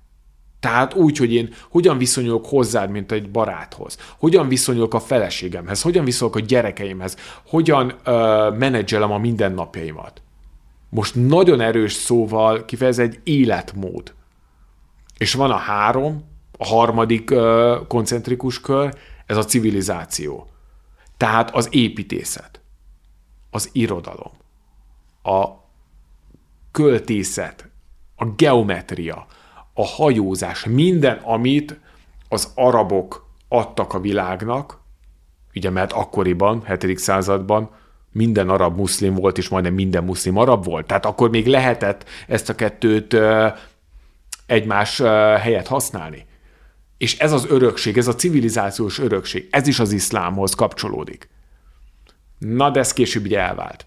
És amikor arról beszélünk, hogy akkor ezek a emberek makulátlanul élték, vagy nem makulátlanul élték az életüket, akkor ezeknek megfeleltek-e? Nem csak a vallásnak, hogy naponta ötször imádkozik, betartja a bőjtöt, ehhez zarándokol Mekkába, hanem az, hogy hogy éli a mindennapjait. Ugye ma is, mert nem azt mondjuk erre az ember, hogy keresztény itt a mi körünkben, csak le, meg tudjuk állapítani baráti körben is, hogy felnézek erre az emberre példamutató érté- értékeket képvisel, és azokat nem csak mondja, hogy képvisel, hanem tényleg képvisel, és következetesen így a napi szinten megvalósítja. Ugyanerről van szó, csak ott ennek volt egy vallási töltete. És később a negyedik kalifa idején, akkor harmadik kalifa után megbomlott ez az egység. Azért, mert ott már érezték bizonyos körök, hogy nem ez a mohamedi örökség és létrejött egy párt, egy ilyen szakadás az iszlámon belül, ez volt Ali pártja. Arabul Siat Ali. És ők azt mondták, hogy az egy dolog, hogy megválasztotta a nép, tehát kvázi nincsen vérségi kötődés Mohamedhez, de hogy még nem is tudja azt az értékrendet képviselni teljesen, mint amit Mohamed örökösének kéne képviselnie, na ez már nincsen rendben. És ekkor lépett színre Ali, a negyedik kalifa, aki Mohamednek a veje volt. Tehát Mohamed lányának, Fatimának a férje, Ali. Itt volt egy közvetett vérségi kapcsolat Mohameddel, tehát ez adott Alinak egy hatalmas nagy támogatói bázist, illetve az a tény, hogy Ali viszont tényleg makulátlanul élte az életét. És ekkor csapott össze a két párt. A szuniták, akik azt mondták, hogy ne, minket nem érdekel a vérségi örökség, vagy örökösödési jog. Minket az érdekel, hogy ki a legrátermettebb. Volt ezzel szemben az, hogy minket bizony vérség is érdekel. És akkor e, ez után vagy emellett volt még az a tény, hogy ki hogyan éli meg a vallási ö, iránynak megfelelő mindennapi tevékenységét. Mert hogy az is más, hogy a két csoport, a síta és a szunita, vagy akkor még nem? Tehát akkor, akkor még nem akkor volt. még nagy... hasonló volt, csak szétment. Röviden itt uh, arról volt szó, hogy az arab birodalom nem csak Észak-Afrika irányába terjeszkedett, hanem kelet felé, az akkori Perzsia felé. És ugye Perzsiában falba ütköztek az arabok. Fizikailag meghódították a területet. Szellemileg, kulturálisan nem tudták, mert a perzsa kultúra annyira erős. Volt, és mind a mai napig az. Tehát automatikusan ott volt egy arab-perzsa ellenállás, és ugyan átvették a perzsák is az iszlámot, de rájöttek hamar, hogy azért nem feltétlenül kéne elkövetni az arab kalifákat. Tehát elsősorban ez a siát Ali, ez az Ali pártja, ez a szakadás, ez a síizmus, ez a perzsák körében, a mai irániak körében jelent meg. Tehát ennyi területi kötődés is van hozzá, hogy ez nem Egyiptomba, ez nem a mai Marokkó területén alakult ki, hanem a mai Irán területén. Ott érződött, és ebbe volt egy ellenállás töltet. Hogy nem csak, hogy ők arabok, mi perzsák vagyunk, ők arabul beszélnek, mi perzsául beszélünk, de hogy ők ránk kényszerítettek egy vallást, oké, okay, Na jó, de azt is lehet tisztában élni. Ők hivatkoznak a szunnára, a hagyományra, mi ezt tudjuk tisztában élni, és nekünk fontos a mohamedi örökség. Uh-huh. És megérkezünk 1979-be, Irán-Iszrán forradalom, Khomeini ajatollak átveszi a hatalmat. Az ő turbánya, ha megnézzük a fotókon, jó, akkor csak Fekete-fehér fotó volt, de hogyha ma elmegyünk Iránba, két színű turbánt láthatunk. Ő az, aki ha kimondjuk az Irán, mint országot, egyből beúrik egy turbános alak. Igen. Az... Legtöbb ember számára igen, ennyi megvan. megvan. Van a fekete és van a fehér turbán. A fekete turbán, amilyen Khomeininek is volt, illetve a mai legfelső vezetőnek Khamenei ajatollaknak is, az azt szimbolizálja, hogy ő Mohamed örököse, leszármazotta. Na, na most... Nehéz ezt 1400 na, na, év távlatából elmondani, de ennyire fontos a vérségi örökség. Hadd próbáljam meg összefoglalni. Hajrá. A síta az a Alinak a pártja, akiben elvileg megvan a vérségi rokonság. Igen. Ma Irán síta, tehát elvileg ott a vezetőnek Mohamednek a rokona, vagy leszármazottjának kellene lennie, hogy vérségi... Ki tudja ezt bizonyítani 1400 év távlatából, de igen. De hogy ezt valaki, már bocsánat, beveszi? Nem, nem tudom. Tehát most... Vannak, akik ezt elhiszik, de eléggé nehéz. csak, csak azért akartam ezt így megkérdezni. Nagyon, csak... ezzel szemben én is nagyon szkeptikus vagyok, tehát ez olyan, mint hogy én azt mondanám, hogy én Szent Istvánnak az örököse vagyok, és hogy jogot formálok. Ja, és ide a hatalmat. Mostantól én, hata, én irányítok mindent, mert hogy én Nem körülbelül... véletlen, nem vé... tehát megvoltak az okai, belpolitikai okai annak, hogy az iráni forradom 79-ben nagyon gyorsan győzni tudott, de megvolt annak is az oka, hogy miért hagyták el rengetegen az országot, és miért viszonyolnak eléggé negatívan és ellenségesen mind a mai napig a 79 óta regnáló rezsim ellen. Tehát az nagyon megosztotta a társadalmat. Ugyanannyira, mint az azt megelőző sakkolszak, de hogy ugye azt az Irán esetében tudni kell, hogy 79 óta van iszlámvezetés, és akkor volt iszlám nem vezetés, hanem fennhatóság, amikor ugye az arab hódítás lezajlott. Különben Irán királyság volt, nem teokrácia, illetve ott sosem az iszlám volt a domináns vallás évezredeken át, amikor jött az arab hódítás, akkor átvették kényszerűségből. De hogyha Iránba jár valaki, vagy egy kicsit utána olvas, akkor egyből szembe jön egy, egy vallási csoport közösségnek a neve, a Zoroaster vallás, Zoroastrianizmus. Ez az ősi Iránnak a vallása. Ez az, amit mind a mai napig próbálnak többen követni, és ez az, ami olyan kulturális értéket képvisel, hogy azért igen komolyan feladta leckét az iszlám hódítóknak, meg az aktuális iszlám rezsimnek. Mai napig? Mai napig. Hát most már ugye elképesztően gyengék. Viszont az, hogy a 16. században lett az iszlám államvallás, a síta iszlám államvallás Iránba, de az iráni állam az létrejött az időszámításunk előtti negyedik évezredben, akkor láthatjuk, hogy így ők hosszabb ideig voltak nem iszlám ország, nem teokratikus berendezkedési birodalom, hanem egy királyság, aminek voltak más vallásai. Ezért nem tudják elfogadni a mait, és ezért kétkedik, kétkednek egy csomóan abban, hogy Khomeini akkor most Mohamed leszármazotta? Mert a síktáknak ez fontos, de ezt nem mindenki veszi be. És e- erre jogosan mondjuk azt, hogy igen, itt azért a kétkedésnek van helye. Még egy valami, ami eszembe jutott, a, említetted ugye a kalifátust, és amikor az iszlám állam teret hódított, akkor jöttek olyan hírek, hogy megalapították, vagy kimondták a kalifátust. Most, amiket elmeséltél, ezek alapján ők azt mondták, hogy ők azért jogosak a hatalomnak a kézben tartására, mert hogy ők az iszlám vallásnak a hite szerint élik az életüket, és kimondják, hogy ők maguk lesznek itt az uralkodók, a követők és a segíts egy kicsit. És helyreállítják a mohamedi birodalmat. Helyreállítják És az a örökséget, ugye kalifa, tehát hogy a, az Abu Bakr al-Baghdadi, a terrorszervezet vezetője, ő nem azt mondta feltétlenül, hogy ő Mohamed leszármazotta, Mert ő a szun, mert szunita, szunita, hanem azt mondta, hogy ő Mohamed örököse. és miért volt ez ilyen nagy dolog, hogy ő ezt így kimondta? A tör, az elmúlt ezer x évben nem volt soha senki, aki mondta? A történelmi hult, megint visszakanyarodva, amikről beszéltünk, ugye volt az arab birodalom. Ezt követően jött az oszmán-török birodalom. Ugye az arab birodalomban volt egy politikai vezető, és ugyanaz volt a vallási vezető. Igen. Az oszmán-török birodalomban ez megváltozott. Először úgy, hogy az arab birodalomban maradt a vallási vezető szerepe, viszont politikailag az arab birodalomnak a vezetője már nem tudta képviselni azt a hatalmas nagy birodalmat, az oszmán-török birodalom viszont az egész mai középkeletet, meg azon túl is egy csomó területet leigázott. Ugye a szultán. Szultán volt akkor az arab birodalom politikai örököse. Meghódítottak minden területet, és még többet is, mint annó az arab birodalom különböző vezetői.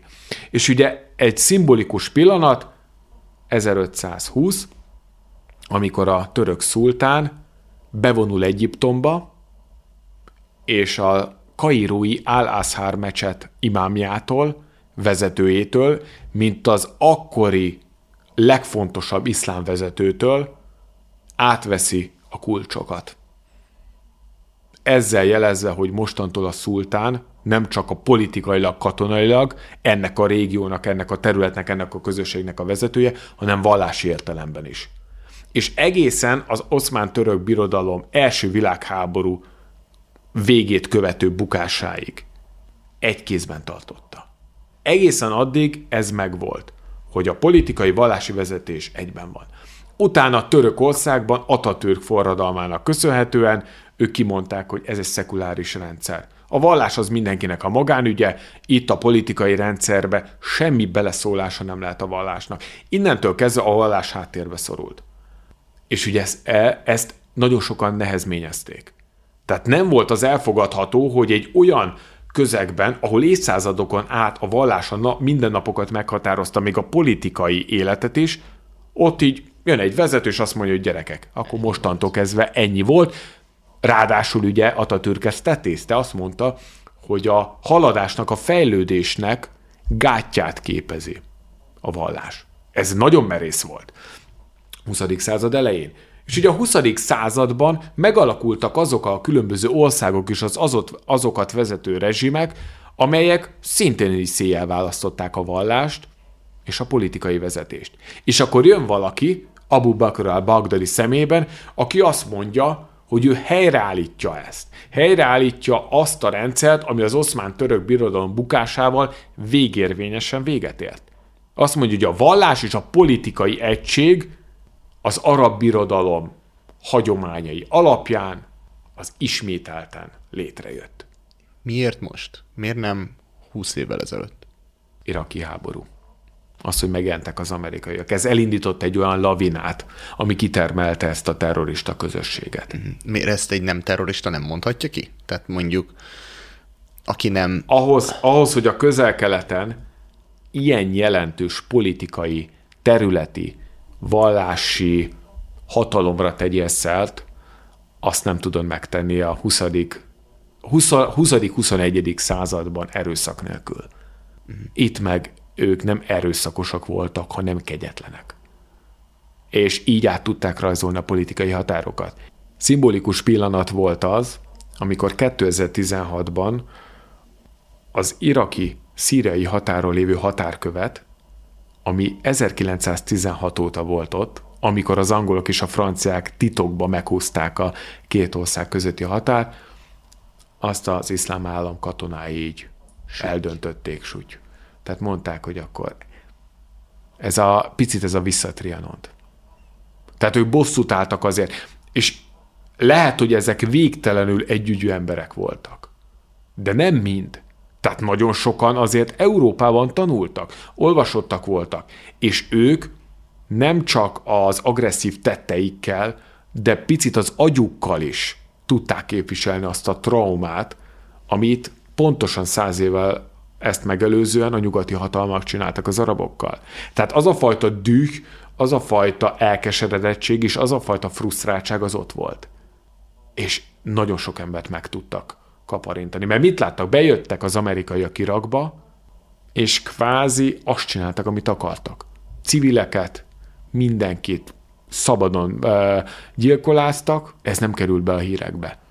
De eléggé sok embert kitermelt sajnos akik így csatlakoztak az iszlám államhoz. Tehát az iszlám állam nem jöhetett volna létre, hogyha nem teremtik meg megint csak az európai hatalmak azt a társadalmi, politikai, gazdasági helyzetet, ami kitermel rengeteg ilyen embert, akik kérdés nélkül támogatják.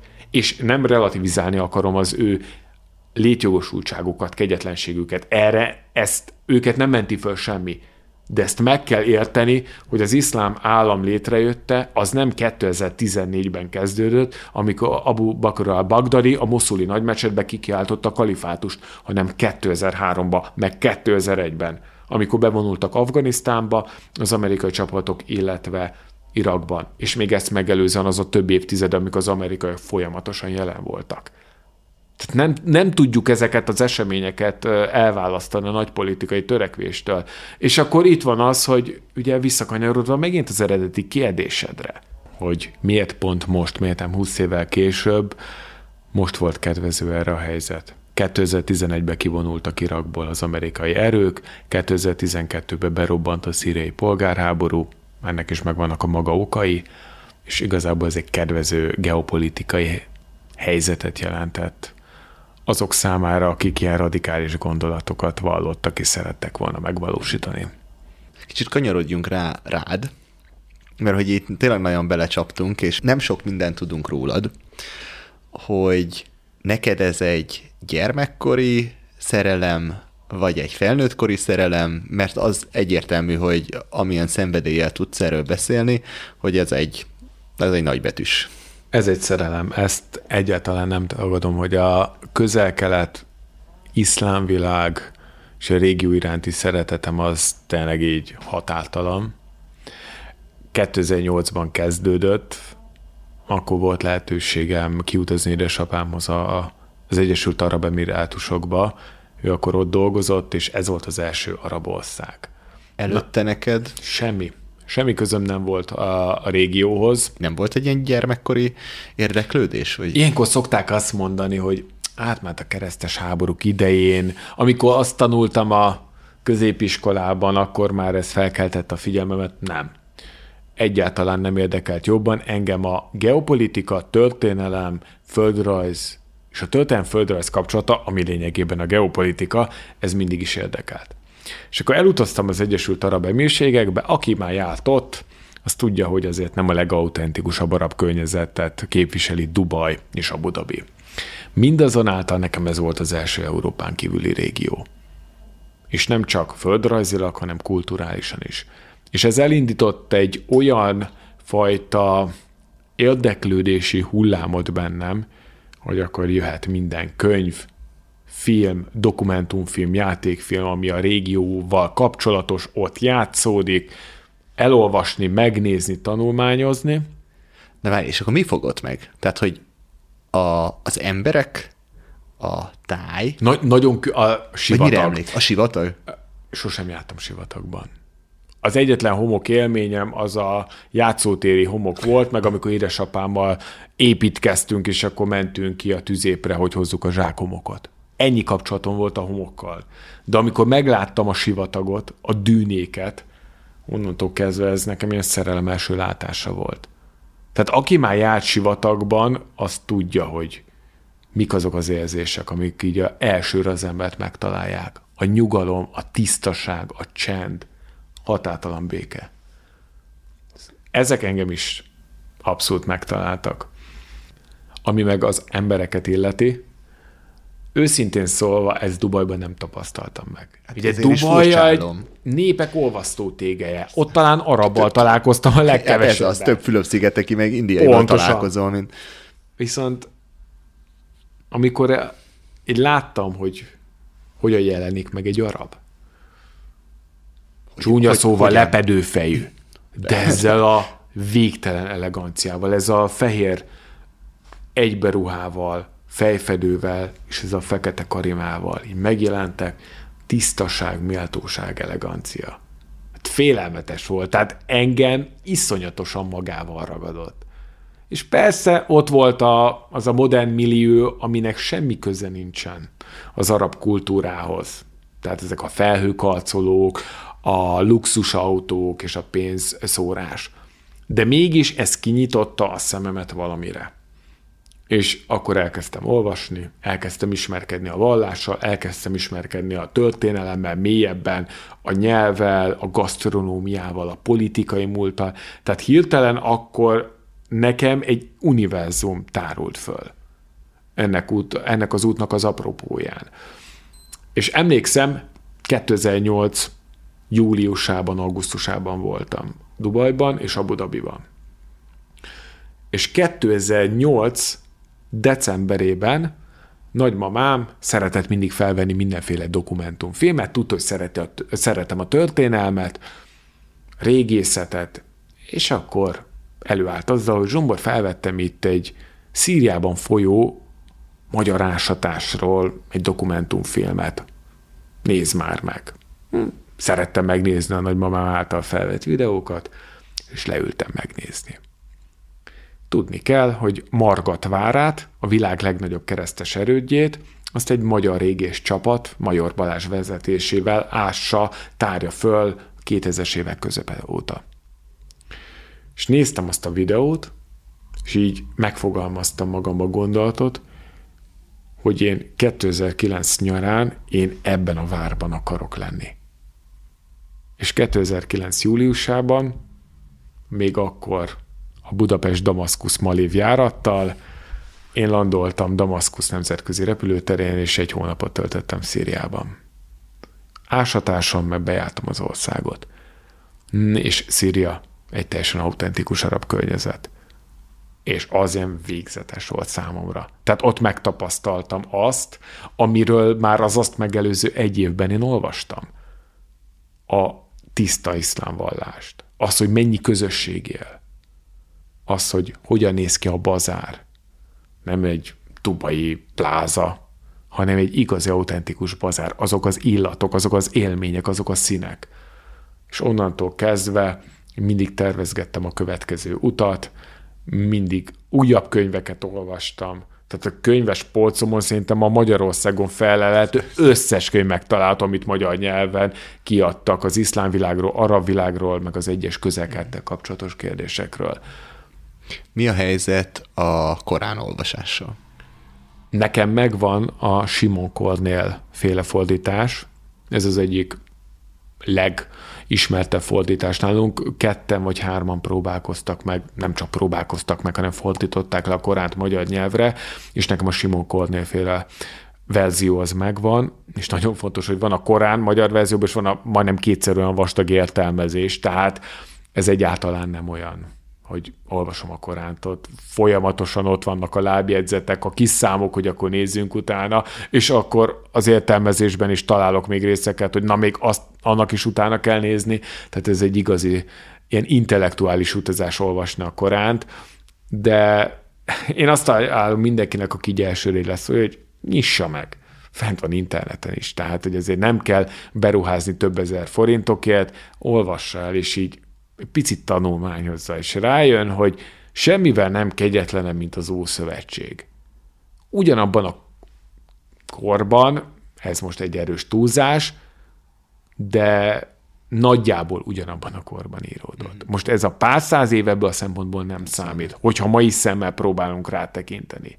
Én úgy hallottam, hogy a Koránban nagyon szép dolgok vannak, segítsd a gyengét, az elesettet és hasonlók, és hogy nagyon sok ember beleszeret ebbe a vallásba az értékei miatt, és hogy amit már ugye említettünk így, hogy, hogy vannak ezek a félreolvasások, és ezért fontos ez a, hogy ki, hogy ki melyik fordítását vagy értelmezését olvassa. Valakiből ott lehet szélsőséges mondjuk egy iszlamista, hogy mondjuk egy rossz verziót, vagy egy rossz ö, imámmal találkozik. Igen, ez, ez és... nagyon jellemző mind a mai napig, hogy ott van a Korán, Igen. de menjünk vissza. Van egy szegény uh, kisrác Bagdadban. Nem tud enni, nem tud inni minden nap, nem ír, nem tud írni, nem tud olvasni.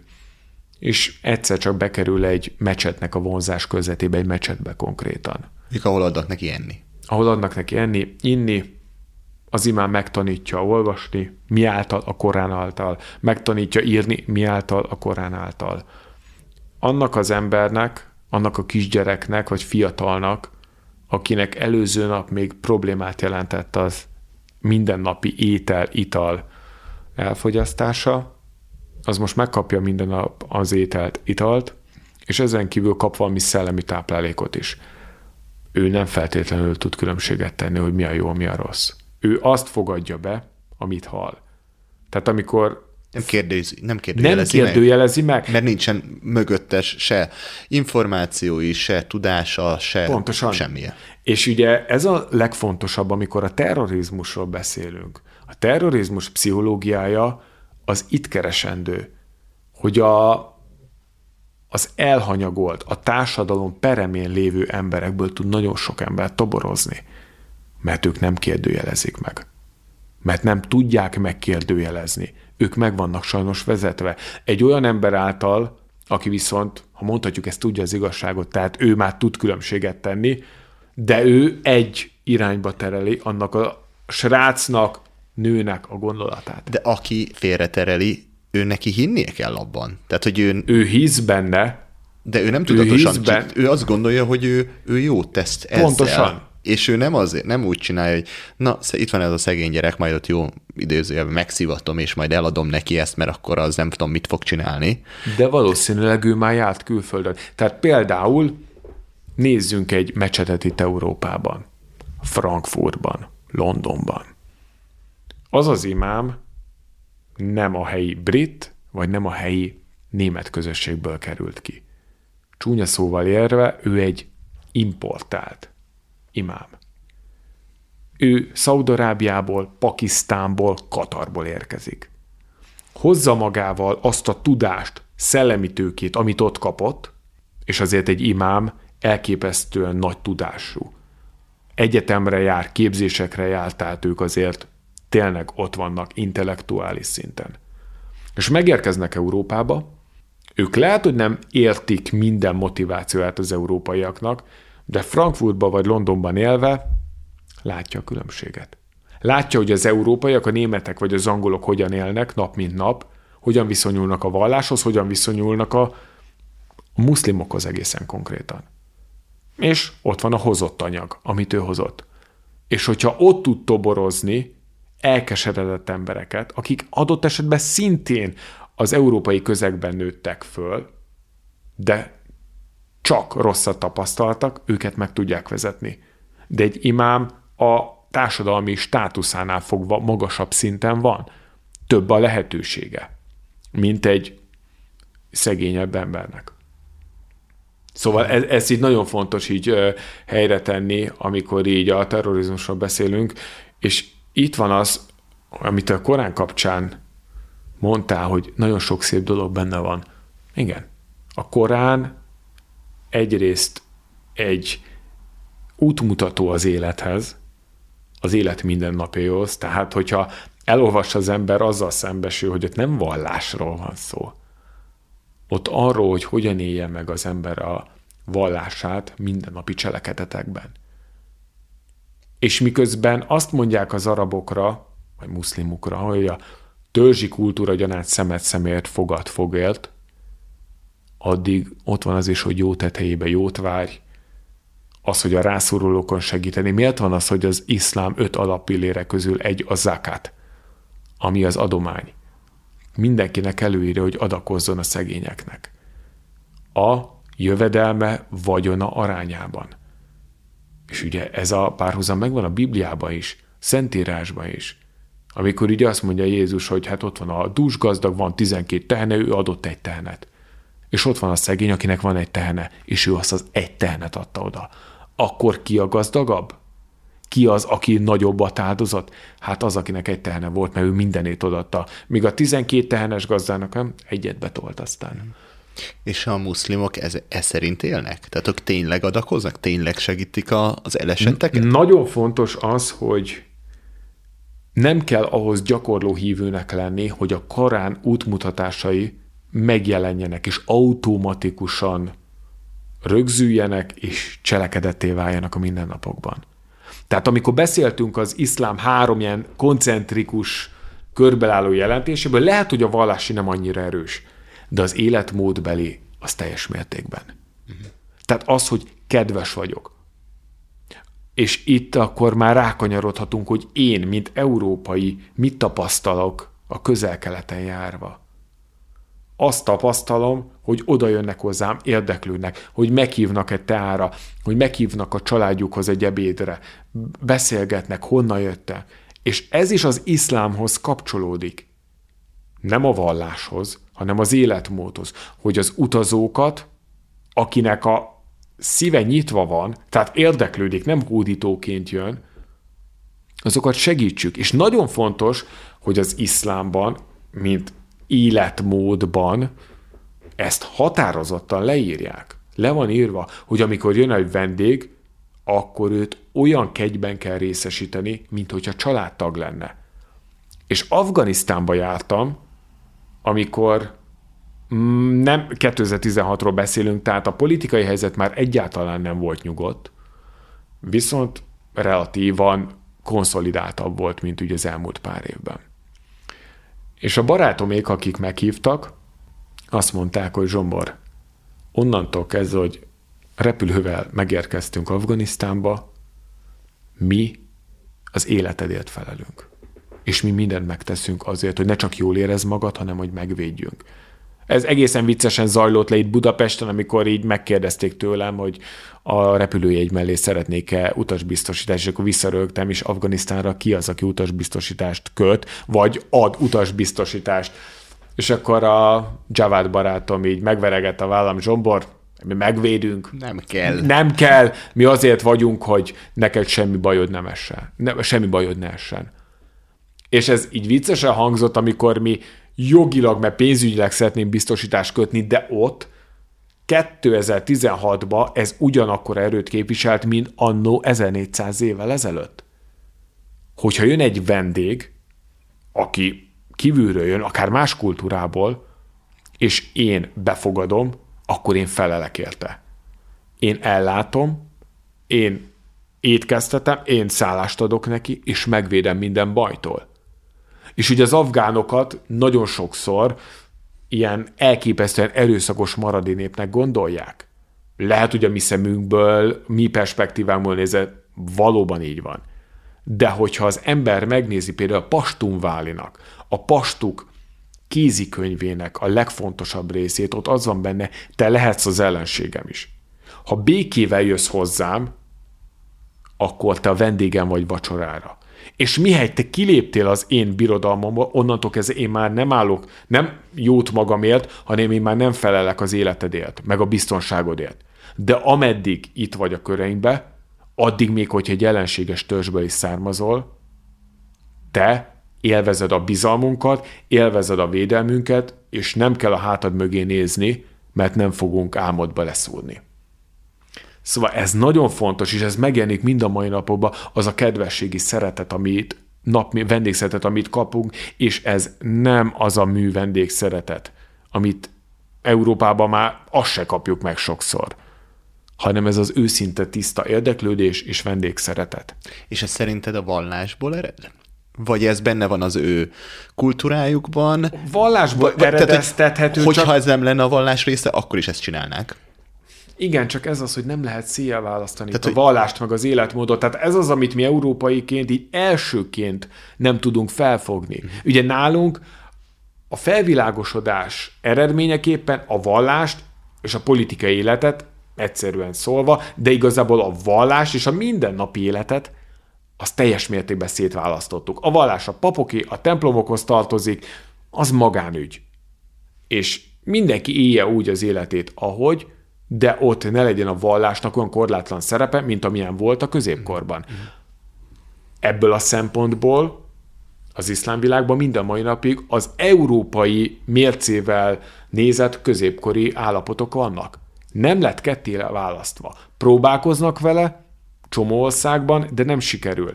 Tehát amikor azt a kérdést felteszik nekem, hogy akkor most ez a vallásban gyökerezik, ez a vendégszeretet, igenis, meg nem is. Mert igen, mert az iszlám az kezdetben egy vallás volt, utána nőtte ki magát, és hatolt be az élet minden területére, ugyanakkor most már ezt nem tudod széjjel választani. Ahogy említetted ezt a példát, hogy, egy, hogy van egy bagdadi szegény gyermek, és közben elgondolkodtam, hogy hogy, hogy ezt meg tudják csinálni az iszlám vallással, mert hogyha mondjuk ugyanezt megpróbálnák a keresztény vallással, és mondjuk misszionárusok elmennek és megpróbálnak mondjuk a kereszténységre rá nevelni fiatalokat, azt valahogy nem sikerül.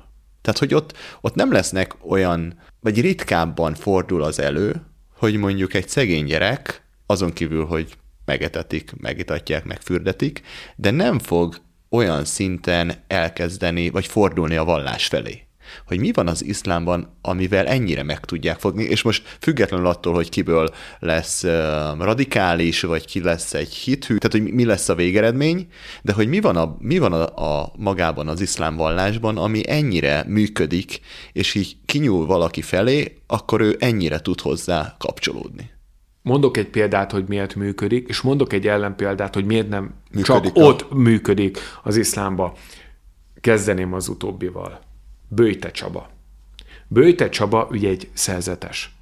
És ő a valláson keresztül hirdeti és gyakorolja azt a missziót nap mint nap, hogy árva gyerekeknek otthont ad. De ő a vallást a legnemesebb szándéka használja föl, és kizárólag jó célokra.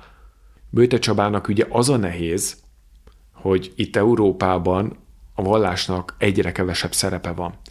Tehát kevesebb emberhez jut el a szava. De miért, ke- miért kevesebb a szerep? Mert mi széjjel választottuk a 18. században a vallást, és elindultak ezek az individuális társadalmak, ahol a vallás tényleg csak egy, egy magánügy, de hogy nem az életünk része. De nem kényelmes. Tehát, hogy elképzeled azt, hogy ma Magyarországon így korunkbeli hithűen éljen és elmenjen templomba, és ez szerint éljen, nem fogsz elmenni egy templomba, hogy ott beszélges, ahol, ahogy mondjuk ellentétben, mondjuk a közel-keleten beülsz egy mecsetbe, és ott el lehet társalogni. El, tehát, hogy van egy társadalmi élet mellette, Ez itt is van.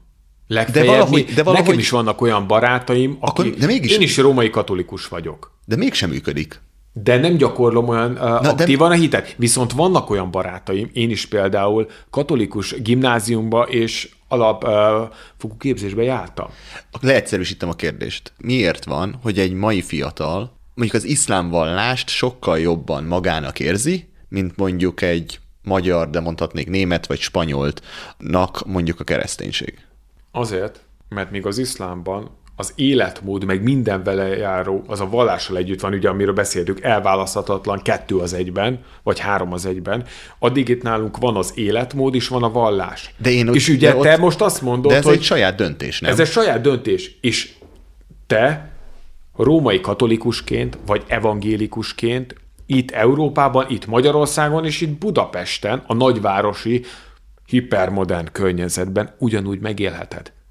Nekem vannak ismerőseim, volt osztálytársaim, akik számára a keresztény, kereszténység, meg a keresztény tudat az nem korlátozódik a templomra, meg a vallásra, hanem ugyanúgy egy szellemiséget jelent. Szellemiséget jelent a mindennapokban, szellemiséget jelent a családban, a társas kapcsolatokban, a feleség viszonyában, illetve szülő-gyermek viszonyban. Tehát ugyanez megvan a kereszténységben és itt Európában is, mint az iszlám világban. Csak számszerűleg nem annyira jelentős, mert nálunk is ugye csomóan úgy gondolják, hogy a vallás ezen, hát most én mit kezdek vele? Nem érzem, hogy lenne kapocs.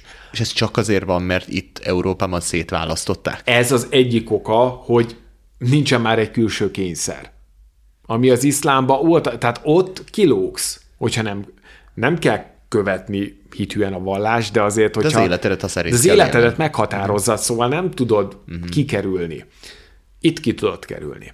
A másik pedig, és itt jön az egyháznak a szerepe, ugye az iszlámban nincsen egyház. Ott van egy közösség vezetője, egy mecset vezetője, az imám, aki az adott imát vezeti, közösséget menedzseli.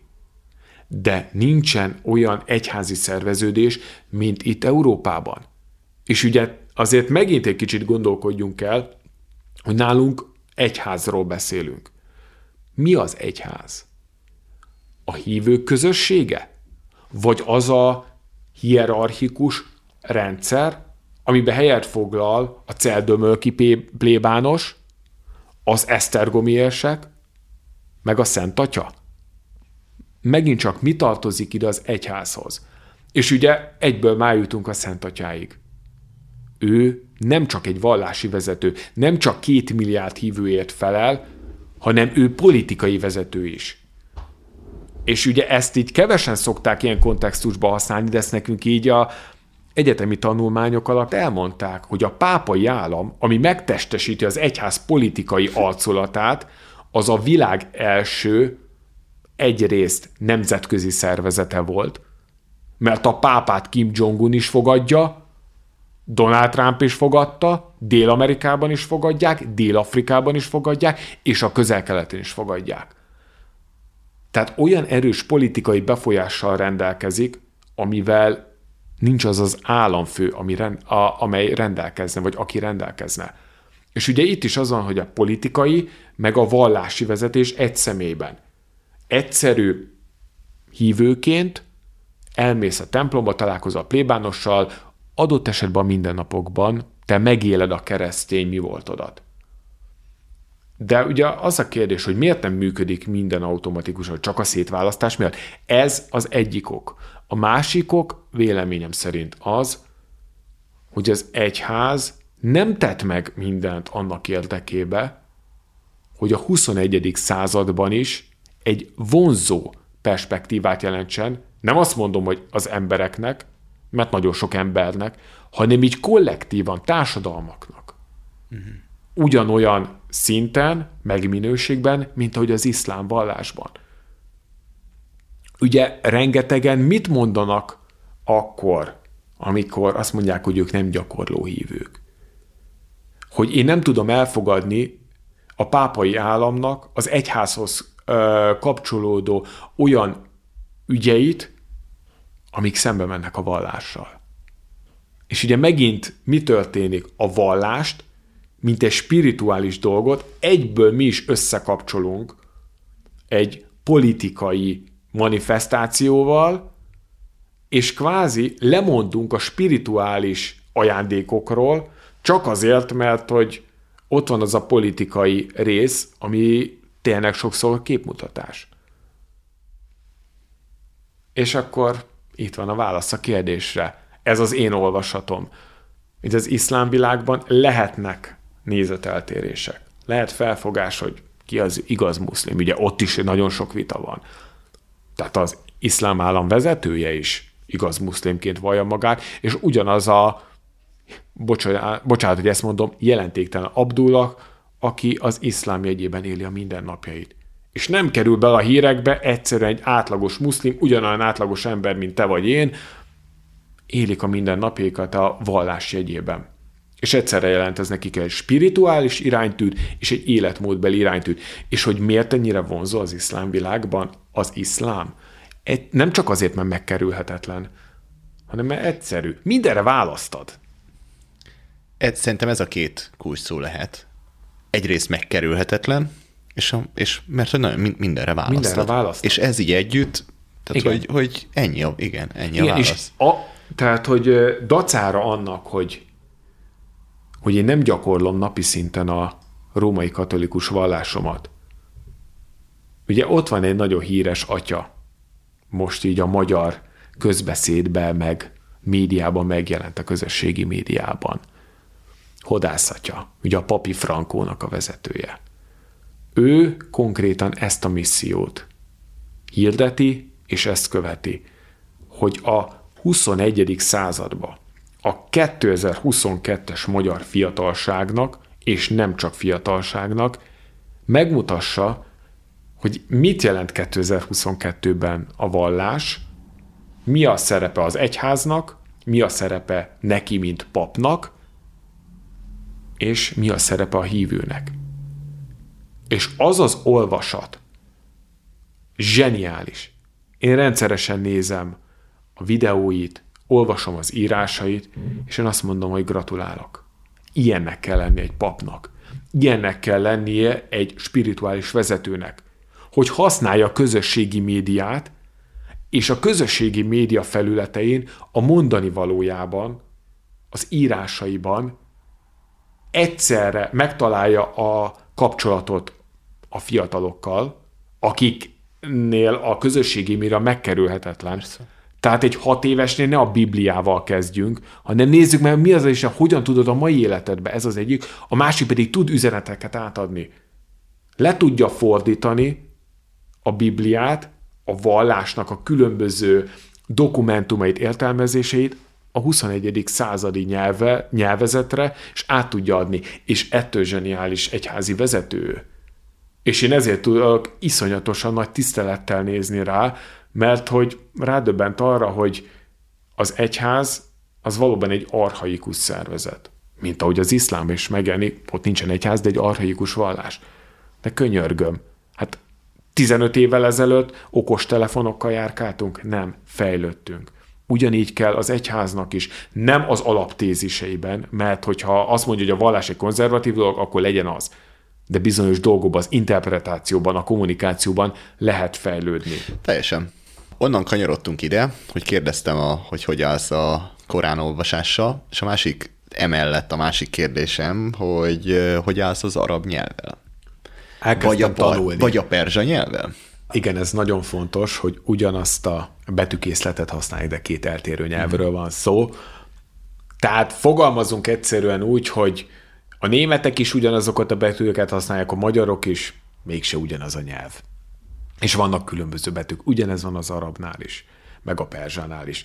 Amikor az arabok meghódították Perzsiát, akkor rájuk kényszerítették a nyelvet is. A perzsáknak addigra volt egy nyelvük, önálló nyelvük, ők ugye az indo-árja nyelvcsaládhozó, nem családhoz tartozó perzsát, görög néven fárszit beszélik, az arabok pedig a sémi-hámi nyelvek közé tartozó arabot.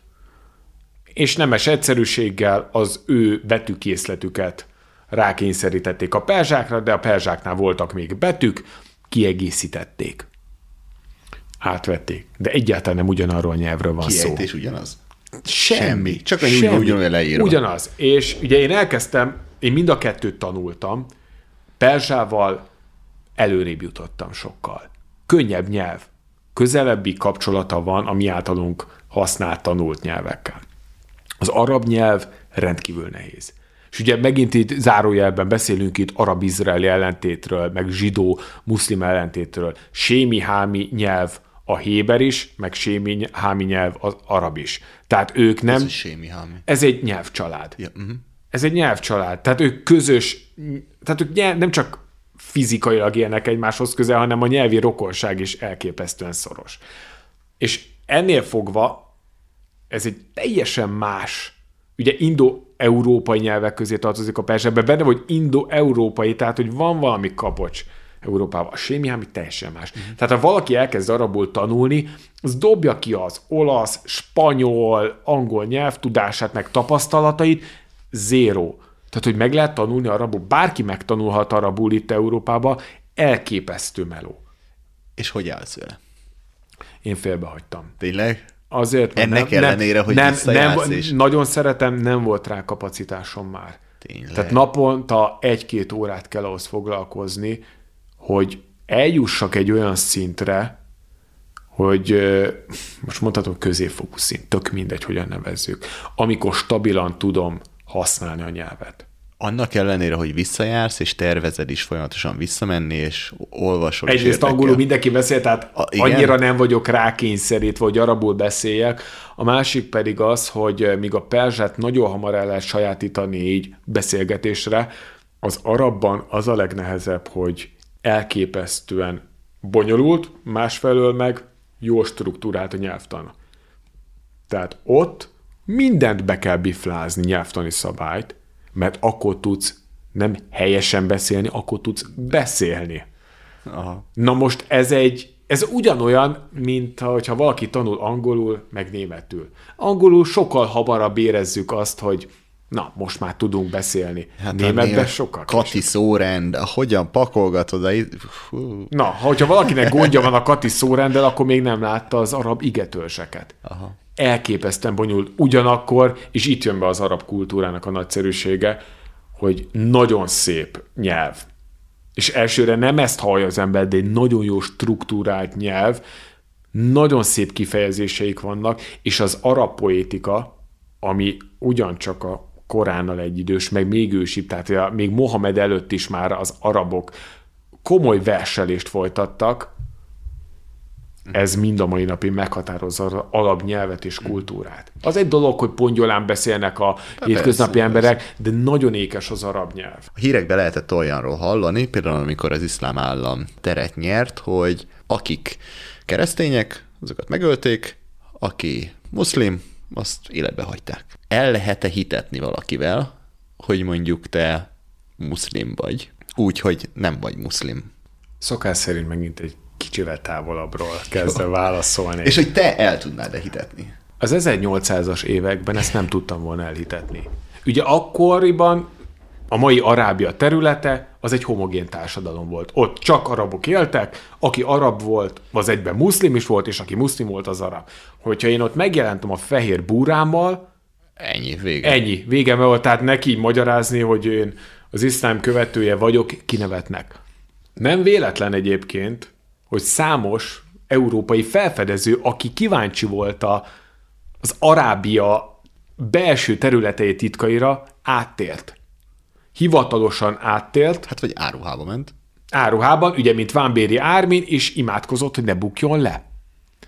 Voltak olyan felfedezők, akik lebuktak, kivégezték őket, és nem, is, fedeztek. nem ismerjük a nevüket Nem se. ismerjük a neveket, mert csak addig van róluk történés, hogy eljutottak eddig a városig, és utána a nyomuk veszett. Ez 19.-18. században, amikor a felfedezések elindultak Arábia irányában, ez egyértelmű volt. Azt senki nem tudta elhitetni. De amikor most megnézzük, hogy te is említetted, hogy dél-amerikai muszlim közösségek, Izlandon is vannak muszlimok, Kínában is, Indonéziában is, Afrikában is, Hát meg bárki fel. meg itt Európában. Németek, hány német bár volt, pontosan, aki elment harcolni. Fehér emberként most már természetes, hogy én bemegyek egy budapesti mecsetbe, és felveszem az iszlám hitet. Nem egy komplikált történet. És innentől kezdve én el tudom hitetni. Megmenteni magadat része érdekelne, hogy ezt nem tudom, vannak bizonyos imák, amiket be Na ez, kell az, ez az, ami igazából nincsen, mert ez a másik dolog, amit szerettem volna erre válaszul mondani, hogy ö, ugye ezek a terroristák kiragadtak részeket a, az iszlámból. Azokat a részeket, amikkel ők igazolták a létjogosultságukat. Különben meg semmit nem tudtak az iszlámról. Tehát az, aki tényleg hithű muszlim, ő jobb esetben sokkal többet tud. Na most én kívülállóként én nem tudom elhitetni, és elkezdhetek bebiflázni arab dolgokat, nem megyek sokra. Mert egy terrorista úgy is lepufan, nem azért, hogy muszlim vagyok, vagy nem muszlim vagyok. Mert ő hanem- le akar pufantani. mert ő le akar pufantani, és ugyanúgy muszlimokat is kivégeztek. Tehát azért lássuk tisztán, hogy ez a inkvizíció, amit például az iszlám állam végrehajtott, ez nem csak a keresztények, meg a hitetlenek ellen irányult, ez mindenki ellen irányult, aki az ő politikai téziseit nem vallották. Nem volt a vallásnak jelentősége ebből a szempontból. És akkor ide kapcsolódva mondanám el azt, hogy alapvetően az, hogy most megtanuljuk a Koránt, azzal nem vagyunk feltétlenül előrébb. Tehát az a mi értelmezésünk, és igazából ők ugyanúgy nem ismerik, mint amennyien mi nem ismerjük. Ő, csak ők azt vallják, hogy ismerik. És most már így ezzel, ezzel életet menteni nem lehet. Viszont van egy nagyon fontos dolog, hogy amikor azt mondjuk, hogy a keresztényeket, meg a zsidókat meg írtsuk ki, Ugye nagyon fontos azt a fogalmat megismerni, hogy Ahlan al-Kitab, azaz a könyv népei. Egy hithű muszlim, egy józan gondolkodású muszlim, aki nem a radikális nézeteket vallja, tudja, hogy mit jelent az, hogy a könyv népei. Hogy a kereszténység és a zsidóság. Mert hogy az iszlám az a keresztény és a zsidó gyökereken alapszik. A három könyv népe azok a zsidók, a keresztények és a muszlimok csak a muszlimok voltak, akik a legkésőbb kvázi létrehozták a vallásukat. És egy normális muszlim számára teljesen nyilvánvaló az, hogy akit én Allahnak nevezek, azt a zsidó társam az Jakvénak nevezi, a keresztény társam pedig Istennek. Ugyanazt az Istent imádjuk, ugyanazok a történelmi vallási hagyományok, tehát egy terrorista azt se tudja, hogy mi az az Ahlal Kitab. Egy, Neki aztán magyarázhatom. Neki aztán magyarázhatom. De én rengeteg imámmal beszélgettem itt az utazásaim során. Fel sem merült, hogy ők ellenségi. Mondtam, hogy római katolikus vagyok. Tudták, hogy amit mi Godnak hívunk, angolul az náluk Allah. Hát, hogyha elmész az Isztam, Isztambulban a kék mecsetbe, nem tudom, hogy most is még kint van ez a rendkívül szemléletes ábra, de annó kint volt, amikor én ott legutóbb jártam. Egy egyszerű családfa. Hogy ott van Ábrahám, és Ábrahám leszármazottai. Kik voltak, mikor éltek, és egyszer csak eljutunk egyik vonalon. Jézusig, meg az összes profétáig, másik oldalon meg eljutunk Mohamedig. És az a nyilvánvaló családfa mutatja meg a leginkább, hogy itt közös tőről fakadnak ezek a vallások. Nem véletlen, hogy Jeruzsálem a három vallásnak a szent helye. Egyszerre ugye a muszlimok is, a zsidók is, meg a keresztények is maguknak tudják. Mert hogy Jeruzsálemben találkozik ez a három vallás, innen indult el hódító útjára. A zsidó vallás megmaradt ott a helyszíne egy ideig, utána később a kivándorlások miatt terjedt szét. Ugye kereszténység az meg Európában vett gyökeret, és onnan indult el hódító útjára. Az iszlám meg egy picivel délebbről, de szintén ott a régióban terjedt el. Na jó, kanyarodjunk rá a személyes sztoriaidra. Kanyarodjunk. Szerintem most már így kiveséztük ezeket. Megvan az elméleti alap ahhoz, Az elméleti alap megvan, igen, és még szóba se került, szóba sem kerültek az élményeid, de még mielőtt, meséld már el ezt az Afganisztánt. Hogy kerültél oda? Mit csináltál ott? Mit láttál? Ugye 2016-ot írunk, Mennyire volt veszélyes? arról is fogok mesélni. Ugye 2008-ban még fogalmam nem volt az iszlámvilágról, 2016-ra már nagyon komoly fogalmam volt. Addigra már kétszer jártam Irakban is, rengeteg utat vezettem, Kurdiszt- Iránba, Kurdisztánba? A kur, csak a, ott jártál? a kultúrégióba. Akkor nem is lehetett máshol menni, nem? Hát lehetett, csak arra csak nem, nem- volt életbiztos, úgy- nem úgy volt mondom, ajánlat. Úgy mondom, igen. Igen, Törökországba, Marokkóba, tehát akkor már eléggé sok országba jártam, nagyon sokat olvastam, és ekkor így az olvasmányaim hatására merült föl bennem a gondolat, hogy én Afganisztánba akarok menni. Miért? Láttam fotókat, természetileg az az ország lenyűgöző. Az emberekről, a különlegességéről. Olvastam, hogy akik oda mentek, békésebb időkben mind azt tapasztalták, hogy ez egy elképesztően titokzatos és magával ragadó ország, ahol az emberek rendkívül szívélyesek, nagyon élnek ezek a törzsi hagyományok, völgyről völgyre más, és mégis annyira sokszínű, annyira nagy utazási élményt ad, hogy én ezt, ezt meg akarom nézni. Jó, 2000-es évek közepén azért már nagyban ment ott a háborúsdi, nem mint hogyha ugye a Afganisztán történelme ugye a hosszabb, békésebb időszakot ölelt volna át, viszont megfogalmaztam ezt a gondolatot. És én olyan vagyok, hogyha megfogalmazok bármilyen agyament célt, én akkor onnantól kezdve így megteszek mindent, hogy ez az agyament cél, ez teljesüljön. És hát azért nagyon hamar kiderült az egyetemen, hogy Zsombor imádja a közel-keletet, imádja az iszlám kultúrát, gyakran jár oda, tehát a tanáraimmal is már azért eh, volt egy olyan viszonyom, hogy amikor közel kapcsolatos dolog volt, akkor ők kérdeztek tőlem, meg látták azt, hogy tényleg nem csak elolvastam cikkeket, hanem a terepen is komoly tapasztalatokkal rendelkezek, és hát kikerülhetetlen volt, hogy összehozzon a sors a Corvinus Egyetemen tanuló afgán diákokkal, diáktársaimmal, jöttek rendszeresen az előadásomra, utána mondtak, ah, Zsombon, nagyon jó volt az előadás, és akkor egyszer Javad barátom az oda, ah, Zsombor, hát annyit utazol, gyere el Afganisztánba, imádni fogod, és ez az a mondat.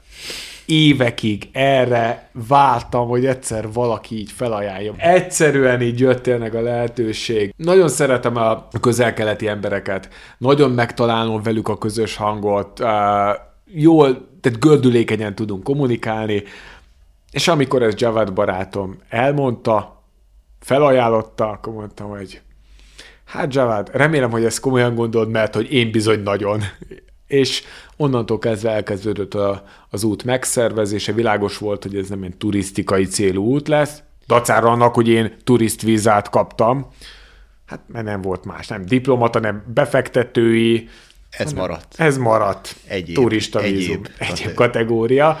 Mi? Hát nem, a, nem adnak ki csak úgy turista vízumot. Javad barátomnak köszönhetően ezt megkaphattam.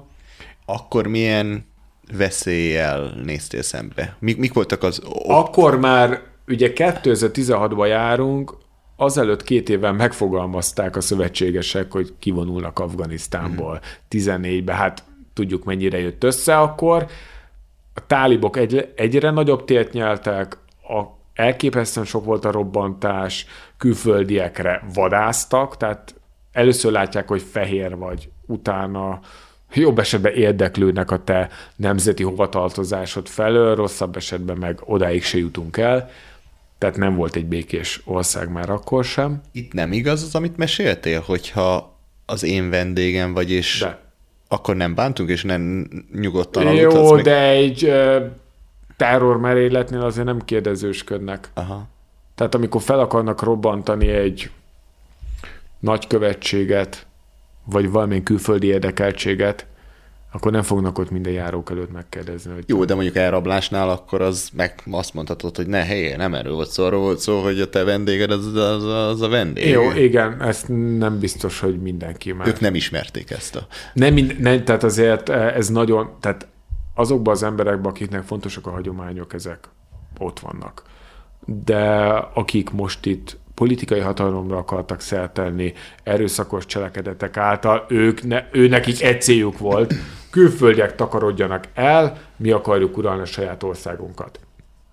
És ebből a szempontból én ugyanúgy ellenség vagyok, mint egy amerikai katona. Legfeljebb nem vagyok elsődleges célpont. Tehát világos volt, hogy az az ország, ahova megyek, és azok a körülmények, amiket ott tapasztalni fogok, egyáltalán nem mellettem szólnak tehát nem volt veszélytelen a tervezése, nem volt veszélytelen az egész. Én azt mondom, hogy megbíztam Javad barátomba. Tudtam, hogy a családjának milyen jelentős szerepe van, jelentős szerepe volt az akkori vezetésben, meg az országban, tehát tudtam, hogy nem teszek rossz lóra, viszont nem én fogom diktálni a szabályokat.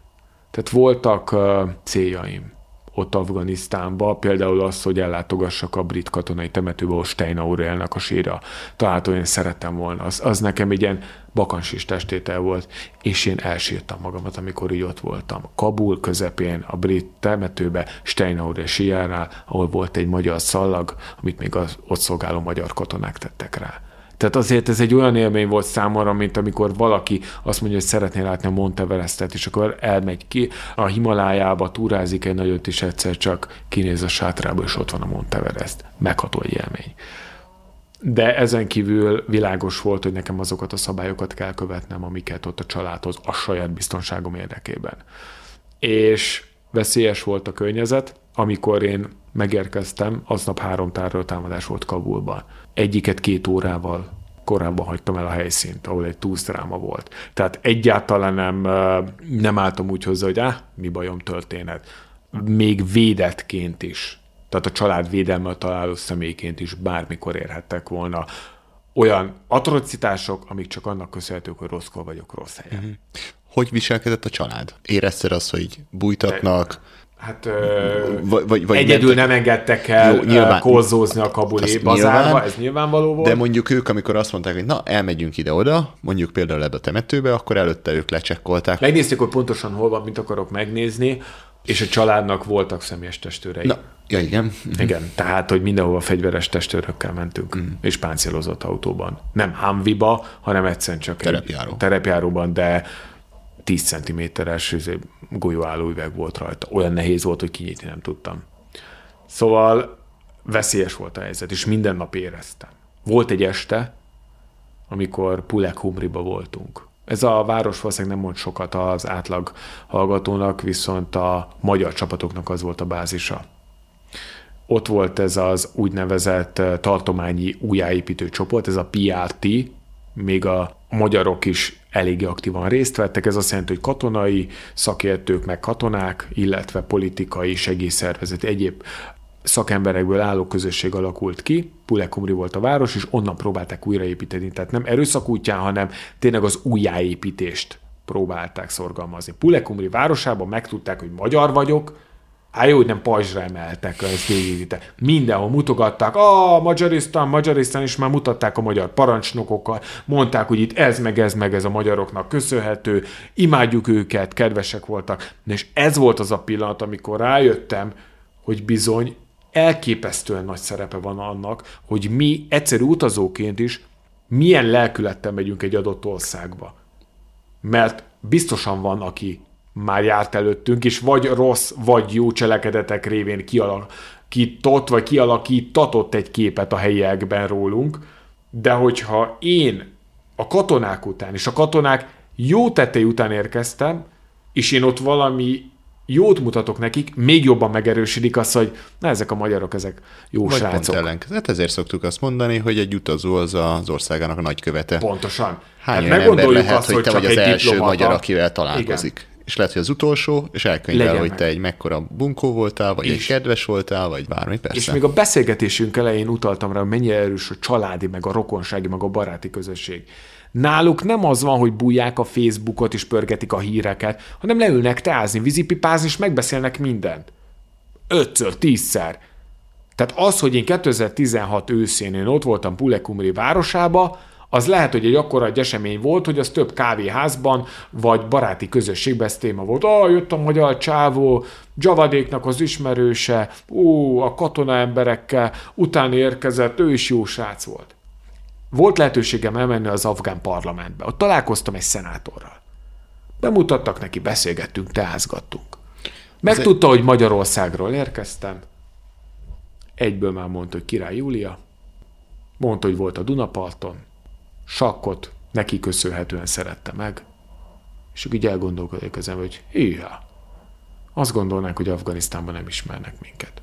De ott volt egy szenátor, aki egyszer járt a Dunaparton. Na, ilyenkor gondoljunk bele, hogy milyen képet festünk magunkról, bárhol járunk a világban. Ismernek minket. Puskás öcsivel tarolunk, mindenhol ismerik. Csak az a kérdés, hogy mennyi ideig kell puskás öcsiből megélnünk, hogy adjunk már hozzá valamit még. És ezért fontos, hogyha te vagy én viszünk utazókat, turistákat ebbe a régióba, akkor ezt így mindenkinek a tudtára adni, hogy srácok, lehet, hogy azok az emberek most látnak először magyart is, hogy te is mondtad, lehet, hogy utoljára adjunk már jó képet róla, hogy mi nem vagyunk tahók, mi nem vagyunk olyan tudattal, tehát ilyen felsőbbrendűség tudattal megáldottak, akik oda mennek, és akkor most milyen itt a világ. Persze. Hogy mesélnek rólunk, hogy jó fejek ezek a magyarok. És ezt tapasztalom túl is, tehát, hogy utazás szervezőként is, hogy a kapcsolatoknak elképesztően egy jelentősége van. Tehát azt mondom egy helyi partnernek, hogy jövök egy csapattal, tudom, hogy ez el lesz intézve. Ő lehet, hogy a Whatsappon én küldök neki egy regényt, hogy mikor érkezünk, milyen szobákat kérünk, ő lehet, hogy csak egy rózsát küld vissza. De az a rózsa, az szó szerint kifejez minden. A szeretetet, a köszönömöt, Tisztelet. a rendben van, a tisztelet és a várunk szeretettel egy emoji képével. Ez a közel-kelet. Még nem hagylak még a Afganisztánnal. Um, mesélj még. Milyen volt a városkép? Miket csin- volt, hogy elmentetek mondjuk egy, mondtad, hogy nem kocsma, de egy ilyen közösségi helyre beültetek? Hát Vol, voltam, uh, elsősorban zárt helyeken voltunk biztonsági okok mm-hmm. miatt. Voltam fagyizóban is, elmentem a kabuli bazárba, de az olyan volt, hogy három méterre tőlem négy fegyveres testőr ment. Tehát, hogy mondjuk azt, hogy hiába volt rajtam a helyi ruha, megkaptam, nagyon kilógtam, mert négy fegyveres őr, azért, mert Kabulba sem sétálgat úgy ok nélkül. hogy érezted magad közben? Jó, hát azért ez, ez nagyon menő. Hát tehát, ez, tehát, hogy eh, nem azt mondom, hogy ez így rajta volt a bakancslistámon, de így élveztem. Hát. Tehát ez a, kiszállunk egy páncélozott autóból. Kinyitották az ajtót? Hát mondjuk azt, hogy én toltam belülről, ők húzták kívülről, mert tényleg elképesztően nehéz volt. Én is ültem a páncélozott autóba, Kolumbiába, díjéseknek az autójába. Az még kemény. És Hát, becsapom az ajtót, eh, két kéz. két kéz. Az nem olyan, hogy kirúgom kis lábbal, hogy akkor most... Súra nehéz az ajtó. Igen. Na hát, ezek az élmények csak nem a tié, hanem a Igen. helyi szervezet. Jó, De hát az is nekem is olyan élmény volt, hogy úristen, itt tudok Igen, autó- igen, tehát hát ugye- most el tudom képzelni, hogy még ott kaptál egy ilyen felvezetést. Igen, meg úgy indult minden nap, hogy én beraktam a táskámat így a csomagtartóba, jöttek az őrök, ők így a kalasnyikovot, meg a egyéb fegyvereket, golyóálló mellény, meg a tölténytár. Na, Zsombor, akkor mehetünk a buliváros nézésre. Izgalmas volt. Nagyon izgalmas volt. Voltak tényleg olyan pillanatok, amikor mondták, hogy most oda nem mehetünk, mert ott buli van. Ez olyan volt, hogy Mi az, hogy milyen buli? Hát összecsapás a tálibokkal, vagy infót kaptak, hogy ott lesz most valamilyen rendezvény, tehát hogy ö, inkább nem menjünk. Konkrétan megtörtént, hogy Pulekumri, amit amúgy a kormányerők őriztek, a szomszédos völgyökben ott voltak a tálibok. Ott még a magyar különleges erőknek is így komoly kihívás jelentett a helyi völgyekben a ellenállás letörése. És volt egy este, amikor nagy fegyverropogás volt. Jönnek be a férfiak, mindenki felkapkodja a fegyver, Zsombor, maradj itt, majd jövünk. Nem tudom, mi történt, de egy órával később a fegyverropogás elállt. Tehát, hogy ezek ott mindennaposak, és akkor utána pár nappal később mondták amúgy, hogy a város közelében megjelentek a tálibok. Uh-huh. Nem békés szándékkal. Tehát ez mindennapos. Az ottani emberek ebben élnek.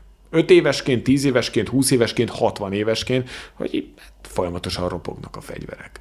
Ha meg nem, akkor már mindenkinek gyanús, hogy akkor most mikor fog történni a következő Túl boom. nagy a csend. Túl nagy a csend.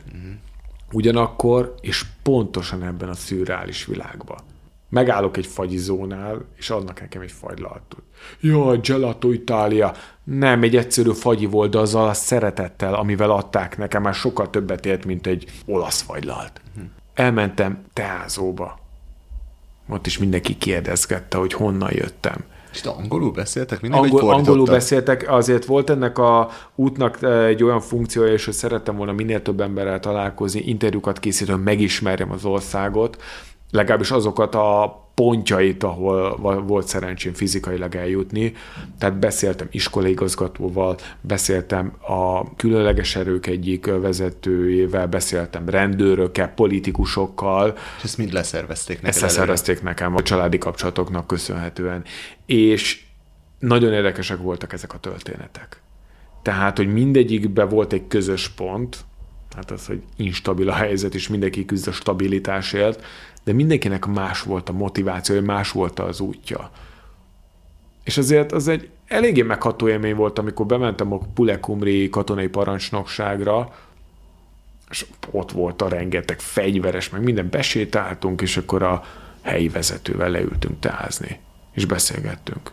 És akkor körbevitt ott a parancsnokságon is mutatta ott a üvegszekrény mögött a fotókat. Hungarian soldiers, Hungarian soldiers, very good man, very good man. Szóval ez az kemény. És ez egy hihetetlen jó érzés volt nekem. És ugyanezt éreztem, amikor elmentem Kabulba Steinauer sírjához. Ott vagyunk, kicsi nemzet vagyunk, de bizony hatalmas nagy a jelentőség annak, hogy magyarok vagyunk. Ott a közel-keleten, amikor azt gondolnánk, mi meg basszus Irakot, meg Iránt nem tudjuk megkülönböztetni. Ez körülbelül olyan, mint Bukarest, Budapest. Hát az.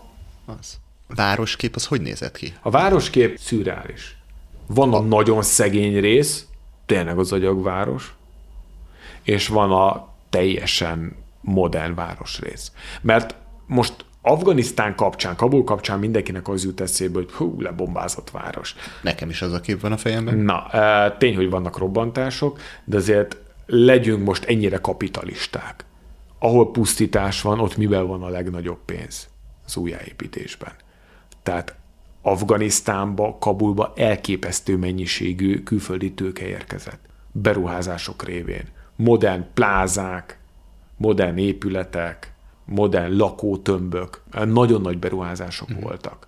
De gondolom ezek szöges dróttal, fallal körülvett Ahol nyugatiak laknak, ezeket hívják itt a compoundoknak, tehát hmm. ilyen lakó... Negyedegén, el, lakó, igen, hmm. elkerített részek, ahol van egy külső sáv, amit őriznek a helyiek, aztán van egy belső sáv, amit őriznek adott esetben már európai vagy amerikai katonák, vagy védelmi erők, és azon belül élnek mondjuk a diplomaták. Meg. Tehát, hogy a városképet meghatározta a fegyveres elő, erők jelenléte. Tehát itt mindenki majd rézik, például amikor tavaly márciusban ugye jött a kiárási tilalom, és már tekesek ott grasszáltak. Ez a magyar városkép, ez budapesti városkép, ez, egy nagyon erős látvány. Most őszintén szóval én ezen nem akadok fönt közel-keleten mindennapos katonai checkpointok, főleg Kabulba, Afganisztánba, rengeteg katonai ellenőrzőpont, mindenhol szöges drót, mindenhol tankakadályok, tele fegyveres erővel. Esténként ugyanúgy láttam a idézőjebben munkából hazaigyekvő katonákat, pikápokon ott csücsültek, állig felfegyverkezve, mint azokat a öltönyös úriembereket, akik adott esetben minisztériumban vagy valami államigazgatási szernél dolgoztak, és sétáltak az a, a kis táskájukkal. Ez mindennapos, ez hozzátartozik a kabuli látképhez. Uh-huh. Ugyanúgy villódzó reklámok, ugyanúgy plakátok. Az élet ugyanúgy folyt. Ugyanúgy folyt, ugyanúgy tehát folyt. hogy nehogy azt gondoljuk, hogy megállt attól az élet. Tehát, hogy vannak, folyamatos bizonytalanság van, ami mindenki számára nehéz. Nehogy azt gondoljuk, hogy a helyiek ezt hozzászoktak. Elfogadja, nem elfogadja. Mi, mit tudnak más csinálni? Pontosan. De nem véletlenül jön, akarnak onnan eljönni. Tehát senki nem akar egy olyan országban felnőni, élni, ahol napi szinten robbangatnak a fővárosban. Tehát lehet, hogy én is elhagynám Budapestet, hogyha minden második nap a Hősök terénél, vagy a, mit a Moszkva téren, vagy Szélkámán téren, vagy, vagy a körtéren robbangatnának. Tehát akkor az nekünk se lenne egy kellemes. Tehát, hogy ilyenkor értékeljük azért, hogy micsoda biztonságban élünk, mert sok embernek ez egyáltalán nem annyira evidens, mint nekünk. És ott a látképezés már hozzátartozott. Igen, európaiként, hogy ad jó páncélozott autóban ülök, jaj, ott vannak mellettem az őrök, de bakker, miért? Bármi történhet. Én hazamegyek egy hét után, két hét után, de ők itt maradnak Ők ott vannak. Ő lehet, hogy elmegy kenyeret venni a családjának, aztán rárobbantják az egész piacot. Uh-huh. Ő is. Rosszkó volt rossz helyen. Nyugati volt? Nem. Keresztény volt? Nem. Járulékos veszteség. Nézőpont kérdés, hogy kinek. Szóval ezért ez így kegyetlen. Vidékre menve átutaztunk nagyon szép helyeken, engem megfogtak azok a kopárhegyek. Méltóságteljesek, félelmetesek és egyszerre vonzók. Tehát Afganisztán... Főleg, hogy ismered a történetét, és igen. hogy mik zajlanak azok között a hegyek között, Pontosan. nem? És azért tegyük hozzá, hogy a történelemben nem véletlenül hívták mindig is Afganisztánt a birodalmak temetőjének, senki nem tudta elfoglalni. Se a britek, se az oroszok, se Nagy Sándor, se az amerikaiak. Tehát Afganisztán kifogott mindenkin. Jaj, primitív kultúra. Biztos? Amikor a több millió, vagy hát igen, több millió dolláros repülőgépekről a több százezer dolláros rakétákat lőjük ki, pár száz dolláros sátrakra, mert éppen egy rossz fiú ott bent ázik. Szóval ez, ez, a, ez a valóság, hogy így ezt nem lehet elfoglalni, ezt nem lehet megváltoztatni. Békén kéne őket hagyni, akció, reakciót szül. Nincsen reakció, hogyha nincsen akció. Persze. És hogyha megnézzük például a 70-es évek elején, hát Afganisztán a hippi útnak egyik legfontosabb állomása volt. Mindenki oda ment. Hippi? Hippi út. Volt egy ilyen, hogy hippi trail. Mármint a hippi, mint a, a, Mint a akik, hippi. akik szívtak a... Szí- pontosan. Hát most ugye opium- Afganisztán- Persze, világ legnagyobb opium Pontosan. termesztője. Most ez már kvázi a kizárólagos gazdasági erőforrást jelenti. Akkor csak jelentős volt. És elindultak az emberek a 70-es években, ugye ez a hippi mozgalom, ez nem csak Európában, Amerikában volt Woodstocknak köszönhető, ez kiterjedt egész a világra. Jöttek a hobók, elindultak Trabanttal, elindultak kerékpárral, mindenhogy Európából a végcél Nepál volt, vagy Tájföld. Csak közben Afganisztán egy fontos állomás volt. Elképesztő sok útleírás van e- ezekről az időkről. Kabul, Afganisztán egy pesgő város, pesgő ország volt. Teljesen békés, és jött 79-ben a szovjet bevonulás is, azóta folyamatosan háború van. És érdemes megnézni az akkori utcaképet, hogyan öltöztek a nők. Semmi burka nem volt, ami most már a városképnek a része. Ugye ez is fontos, mindenhol ezt a kék burkát láttam. Akkor szoknyába voltak, fedetlen fővel a nők. Teljesen nyugatias volt a, a társadalom. Az utcakép olyan volt, hogy hát igen, más volt a fizimiskája az embereknek, de ruházatban ugyanúgy uh, néztek így elsőre. Félelmetes volt. Hm. Turisztikai célpont volt. Nekem, mint így közel-keletre, meg ebbe a régióba specializálódó túravezetőnek, nekem ez egy hatalmas nagy álmom. Ha már az a bakansistás tétel idézőjelben ki van pipálva, hogy elmentem Afganisztánba, vagy egy következő, elvinni Afganisztánba a csoportokat. Lehetséges szerintem? Most nem. Kizárt dolog. Nem de... most, de három évvel ezelőtt? Voltak olyan részek, ahova be lehetett volna menni, tehát vannak kint ismerőseim, akik vittek oda csoportokat. Nem 20 fős csoportokat, mint amilyeneket mi vezetünk, hanem ilyen pár fő, és megkérték az árát. De rendben volt. Most ez már esélytelen. Hát most persze, persze. De Afganisztán egy kiváló célpontja lenne. Kalandutazásnak ott vannak a hegyek. Hát 7400 méter magas a legmagasabb csúcsa. Hát lehet a hegyet mászni. Lehet ott mindenféle kulturális élményben részesülni. Persze. Elképesztően szép az ország. Hogy érezted magad, amikor eljöttél? Nagyon szomorú voltam. Tényleg? Tehát uh, bennem... Vol- nem volt benned egy ilyen, hogy oké, okay, minden rendben volt, megjártam Afganisztánt, tehát pipa, és azért úgy Uh, így utólag azt mondom, hogy igen, pipa bakansistámon, de a valóságban ezt sosem éreztem így, mert annyit adott, hogy uh, tehát nálam ez olyan, én nagyon szeretek hegyet mászni. És amikor felérek egy csúcsra, amit kitűztem magam elé, akkor ott állok a csúcson, és így nézek, hogy most mi van. Nem csak az az elmúlt két-három nap van ebben a mászásban, amikor fizikailag felmentem a csúcsra, hanem adott esetben az az egy év, ameddig felkészültem rá. És felkészültem, teltek a napok, hetek, hónapok, és most itt állok a csúcson. Mi a következő? Nem azért, mert ez a teljesítménykényszer, hanem hogy teljesítettem valamit, megvalósult egy álmom, amiért tettem. És Afganisztán ilyen volt, egy nagyon nagy falat. És ültem bután a repülőn, néztem ki a fejemből, és nem tudtam utána napokig, hogy olyan élmények éltek, olyan behatások, amiket nem tudtam azon nyomban így feldolgozni. Néztem kukán, hogy így Kabul, Budapest. Most akkor én Budapesten vagyok, itt kéne így visszaszoknom, nem azt mondom, hogy elszoktam, de teljesen más millió. Elképesztően, és nekem minden ilyen utazás, én szeretem megélni ezeket az utazási élményeket minél mélyebben. Tehát, hogy belemenni a sűrűjébe, amennyire, amennyire lehet, és így átélni tényleg.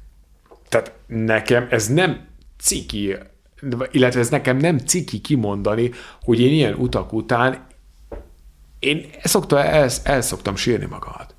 Tehát annyira nem meghatódok, hanem annyira elementárisan mindenemre kiatással van egy Szíriánál is ezt éreztem. Amikor hazajöttem a kultoktól is. Tehát ezek meghatározóak, ezek az utak. És ez, ehhez tényleg az kell, hogy én is sokat tegyek bele, hogy ott egy a szívem, lelkem, mert akkor sokkal kvázi nehezebb, fájdalmasabb bejönni. És lehet azt mondani, hogy mindnek teszek bele annyit. Hát ezért lesz meghatározó élmény, ezért jó ezekről beszélni, és ezért tudom azt mondani, hogy sok terepi tapasztalatom van. Mert valóban imádok fotózni, sok fényképem is van, de nem kattingatni mentem oda, hanem megismerni az embereket. És ugye ezt az utazók, akik tényleg i- ilyen szemlélettel utaznak, hogy nem csak kattingatnak, hanem megélnek pillanatokat, azok mondják azt, hogy igazából mindenhol ott hagytam a szívemből valamit. És én ezt maradéktalanul vallom, hogy a közel nekem mindenhol ott van valami belőlem. És én is rengeteget kaptam, és ezt érzem magamon, hogy nekem a közel az iszlám, mint kívülállónak, és ez az egész kultúra elképesztően sokat adott hogyan viszonyuljak az emberekhez. Nálunk, ha már valaki kedves, akkor már így gyanakodsz, hogy mi a mögöttes érdek. Ott ez természetes. És én is így eszerint próbálom így a mindennapjaimat megélni, hogy azok, akik közel állnak hozzám, rokonok, családok, barátok, kollégák, velük legyünk már kedvesek, mi a fenének kell állandóan marakodnunk egyrészt meg lehet mindent oldani békésen, kettő Persze. pedig ott van ez a elképesztően vendégszertő stílus. Tehát aki a közel-keletek egyszer beteszi a lábát, nagyon kevés ember van, aki azt mondja, soha többet ide nem. Mondhatja ezt egy országról, hogy na ez egy kicsit durva volt. Nem. Nem véletlen az, hogy nekem rengeteg visszatérő utasom van. Hát egyszer meglátták a közel-keletet, és megízlelték azt, és én ezt a missziót tűztem ki magam elé, hogy, a, hogy utazás szervezőként és túravezetőként megmutatni az embereknek, az iszlám világnak, meg ennek a régiónak azt az alcát, amiről sosem fognak olvasni cikkekben. De elmennek, ott csak ezt fogják tapasztalni. És én mindig ezt szoktam mondani, hogy gyerekek, hát mi örülnénk annak, hogyha a hírek alapján és a politikai rendszerünk alapján ítélnék meg az országot, is ítélnének meg téged, meg engem? Hát nagyon nem. Na, akkor gondoljuk már arra, hogy azokat az embereket ez mennyire frusztrálja. Viszont, hogyha nyitott szívvel oda megyünk, ja, ezek jó fejek, ezek vendégszeretőek, ja, ezek ugyanúgy élnek, szeretnek kajálni, fotózni, viccelődni, ja, ezek ugyanan emberek. Hoppá, egy gyönyörű ország. Na, mi legyen a következő célpont? Én mindig kérdezik, jó, Zsomba, nem unodom át meg iránt az országot? Egyrészt nem ezt szeretem. Lehet, hogy ez a mecset már nem hoz annyira izgalomba, amikor ott vagyok 15-szörre. Ezt aláírom. Lehet, hogy már annyiszor nem kattingatok, mert hogy már megvan egy olyan portfólium arról mecsetről, hogy már nem akarok több fotót. Ilyenkor nézem az embereket, az utasaimat. És azt látom, hogy ugyanazt látom bennük a szemükben, amit én éreztem magamon évekkel ezelőtt, amikor először találkoznak ezzel a kultúrával.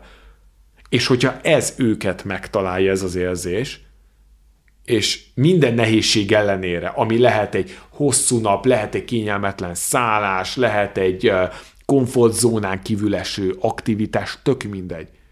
Ha a túra végére úgy érzik, hogy úristen, ez az út sokat adott, akkor úgy gondolom, hogy nekem sikerült ezt a kapcsolatot létrehoznom egy utas és az adott ország között, ez a régióval, kettő pedig nem az én, hogy mondjam, egyéni felfogásom, hogy ez a világ ez csodálatos. Hanem akkor ezek szerint ők is észrevették, és én már nagyon sokat jártam ott, lehet, hogy ők neki csak ez volt az első vagy a második útjuk. És azt mondja, hát ez királyhely. És ez az, amit Afganisztánban is megtapasztaltam, hogy meghívtak, kedvesek voltak, elbeszélgettünk, aztán este megmondták, hogy Zsombo maradj ott, mert most akció van. A legnagyobb végletek. Irakban, amikor Kurdisztánban voltam, iraki Kurdisztán fővárosa Erbil. Legyen most az Budapesti földrajzi mércével. Székesfehérvárnál már az iszlám állam és a kurdoknak a frontvonala volt. Budapest, Székesfehérvár, nem egy nagy távolság. Budapesten, azaz Erbilben úgy zajlott az élet, mint hogyha nem történne ott a, a kor egyik legkeményebb háborúja. Ott teáztak az emberek, vízipipáztak, én is szabadon grasszáltam, vásárolgattam a bazárba, élveztem az életet. És amikor mentünk ki a frontvonalra tudósítani, a kuldok körébe, akkor egyszer csak így eltűnedeztek, hogy az emberek, akik csak élik a mindennapjaikat, egyre több checkpoint, és egyszer csak ott voltunk a frontvonalon. Na, akkor ez itt a kultvonal, ott látjátok egy kilométerre azt a házat, vagy azt a falut, na, az már az iszlám államé. Nem Na. áll meg az élet. Na és az milyen érzés? Ott állni. Na az volt, e, amikor arra az útra készültem, és amikor az a pillanat, amikor először ott voltam a frontvonalon, megint az az érzés, úristen, ezt is sikerült uh, megvalósítani, de ott azért paráztam. Ugye ne felejtjük el. Nyugati ö, ö, tudósítók, lefejezések, iszlám állam kegyetlensége, és ne felejtjük, hogy 2016-ban az iszlám állam a hatalmának. 2016-ban voltál 16-ban. Hát az egy Hát az- kemény év az- volt. az- Tavaszi szezonban Kurdisztán, Iraki, őszi szezonban pedig Afganisztán. Hogy néz ki egy frontvonal?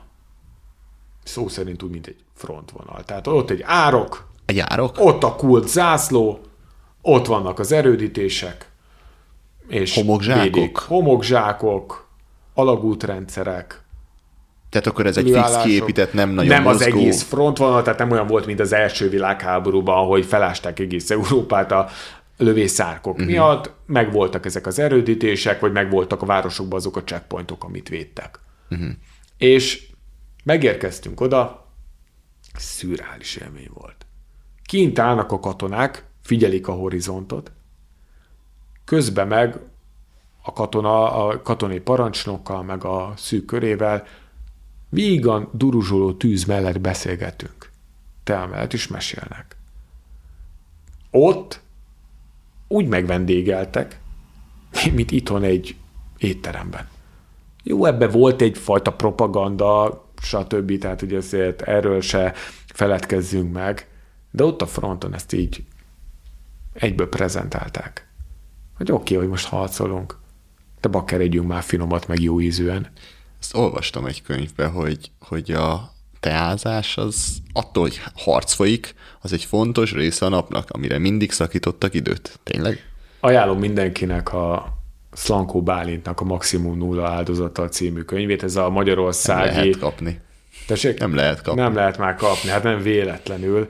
Ez zseniális könyv. Ő ugye kint volt a magyar csapatoknál Afganisztánban, és ugye ott nem csak a újjáépítés ment, hanem ugye a afgán katonai erő kiképzése.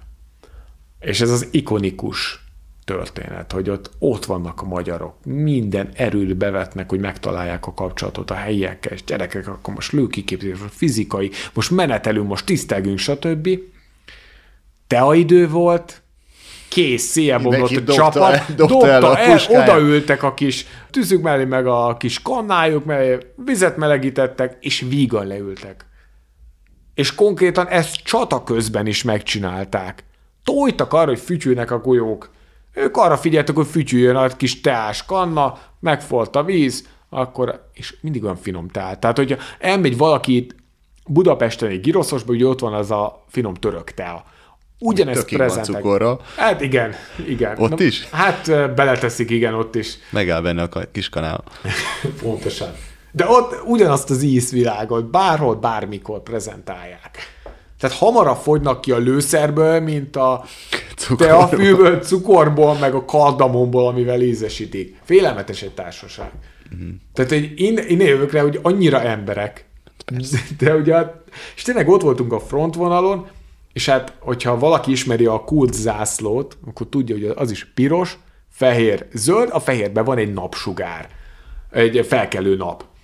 Hát Magyarország. Zászlaja és piros, fehér, zöld, és hát így tálalták a piros paprikát, a fehér hagymát, és a, hát a vörös, hát ugye, meg a, a zöld uborkát. Hogy tessék, Magyarisztán, Kurdisztán, good friends. Tényleg? Igen.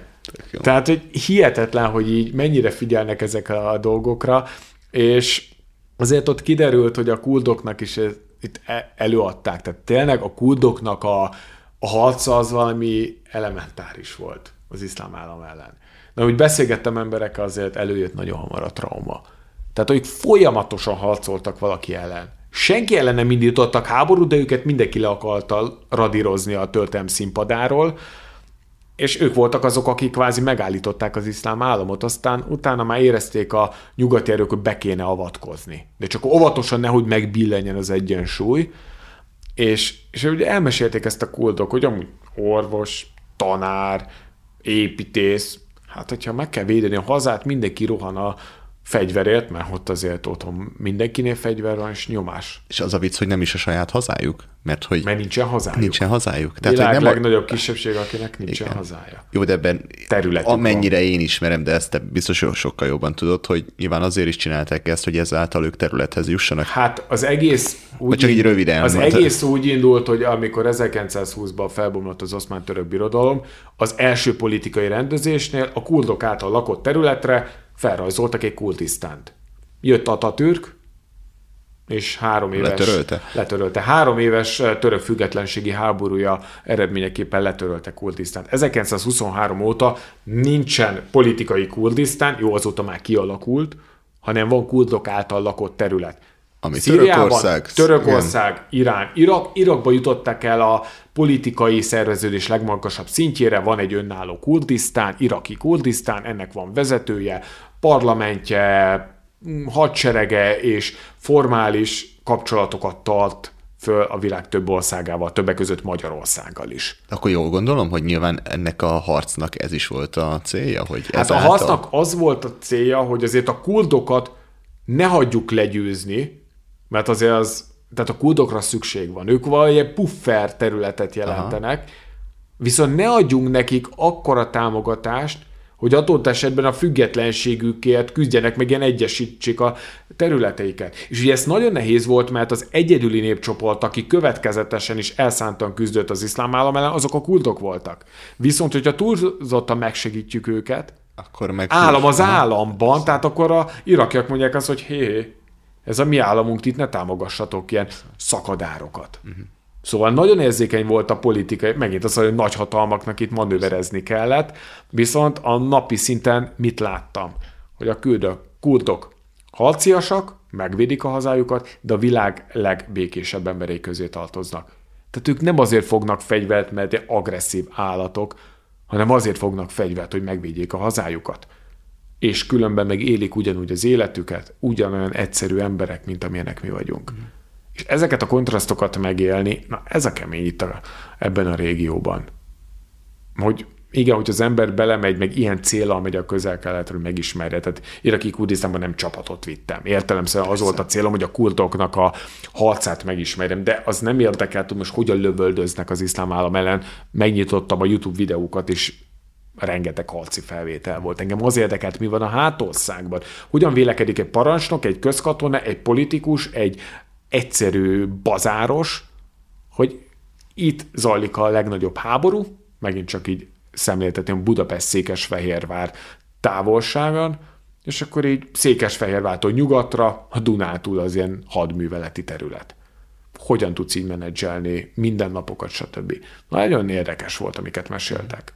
És ezek a tapasztalatok mind hozzásegítettek ahhoz, hogy azért még jobban megerősödjön bennem, hogy na, örülök annak, hogy ilyen békés körülmények közepette élek. Felkapcsolom a villanyt, van áram. Megnyitom a vizet, és gondolkodhatok azon, hogy most forró, langyos vagy hideg vízbe fürödjek. Tehát, hogy ezek így nekünk ilyen evidensek. Számomra a legszűrálisabb, amikor édes vízzel húzzuk le a WC-t. Közel-keleten, meg lehet itt mondani politikai, vallási dogmákat. A vízért megy a háború. Hát nincsen elég víz. A népesség mindenhol növekszik, a termőterület és a rendelkezésre álló vízvagyon az egyre kevesebb. Elképesztően meghatározza ez a motivációját minden egyes politikai szerveződésnek. Szóval megtanulja az ember értékelni azokat az automatikus dolgokat, amik nem is annyira automatikusak. Köszönöm szépen. Élveztem. Hát nagyon szívesen én is. Hogy érezted magadat? Jól. Jó volt? Jól. Hát nem voltunk beszorítva 45 percbe. Nem voltunk, mert hát erről a témáról nem lehet röviden beszélgetni, de bízom benne, hogy élveztétek, és mostantól kicsit ti is máshogy néztek a közel-keletre. Ha tetszik, amit csinálok, kérlek oszd meg minél több barátoddal, ismerősöddel, hogy ők is átélhessék az élményt. Ilyenkor érdemes egyből a kedvenc epizódodat is ajánlani, mert anélkül nehéz lehet a több tucat rész közül választani. Hogy a következő epizódok is időben és zöggenőmentesen érkezzenek, abban te is tudsz segíteni. Amennyiben lehetőséged van rá, és a műsor értéket terem számodra, támogass munkámat Patreonon keresztül egy havi elképes összeggel. A Patreon linket megtalálod a leírásban, vagy keresd fel a patreon.com per utazási podcast címet. Most pedig nem maradt más hátra, mint hogy elköszönjek tőletek. Engem Mátai Andrásnak hívnak. Sziasztok!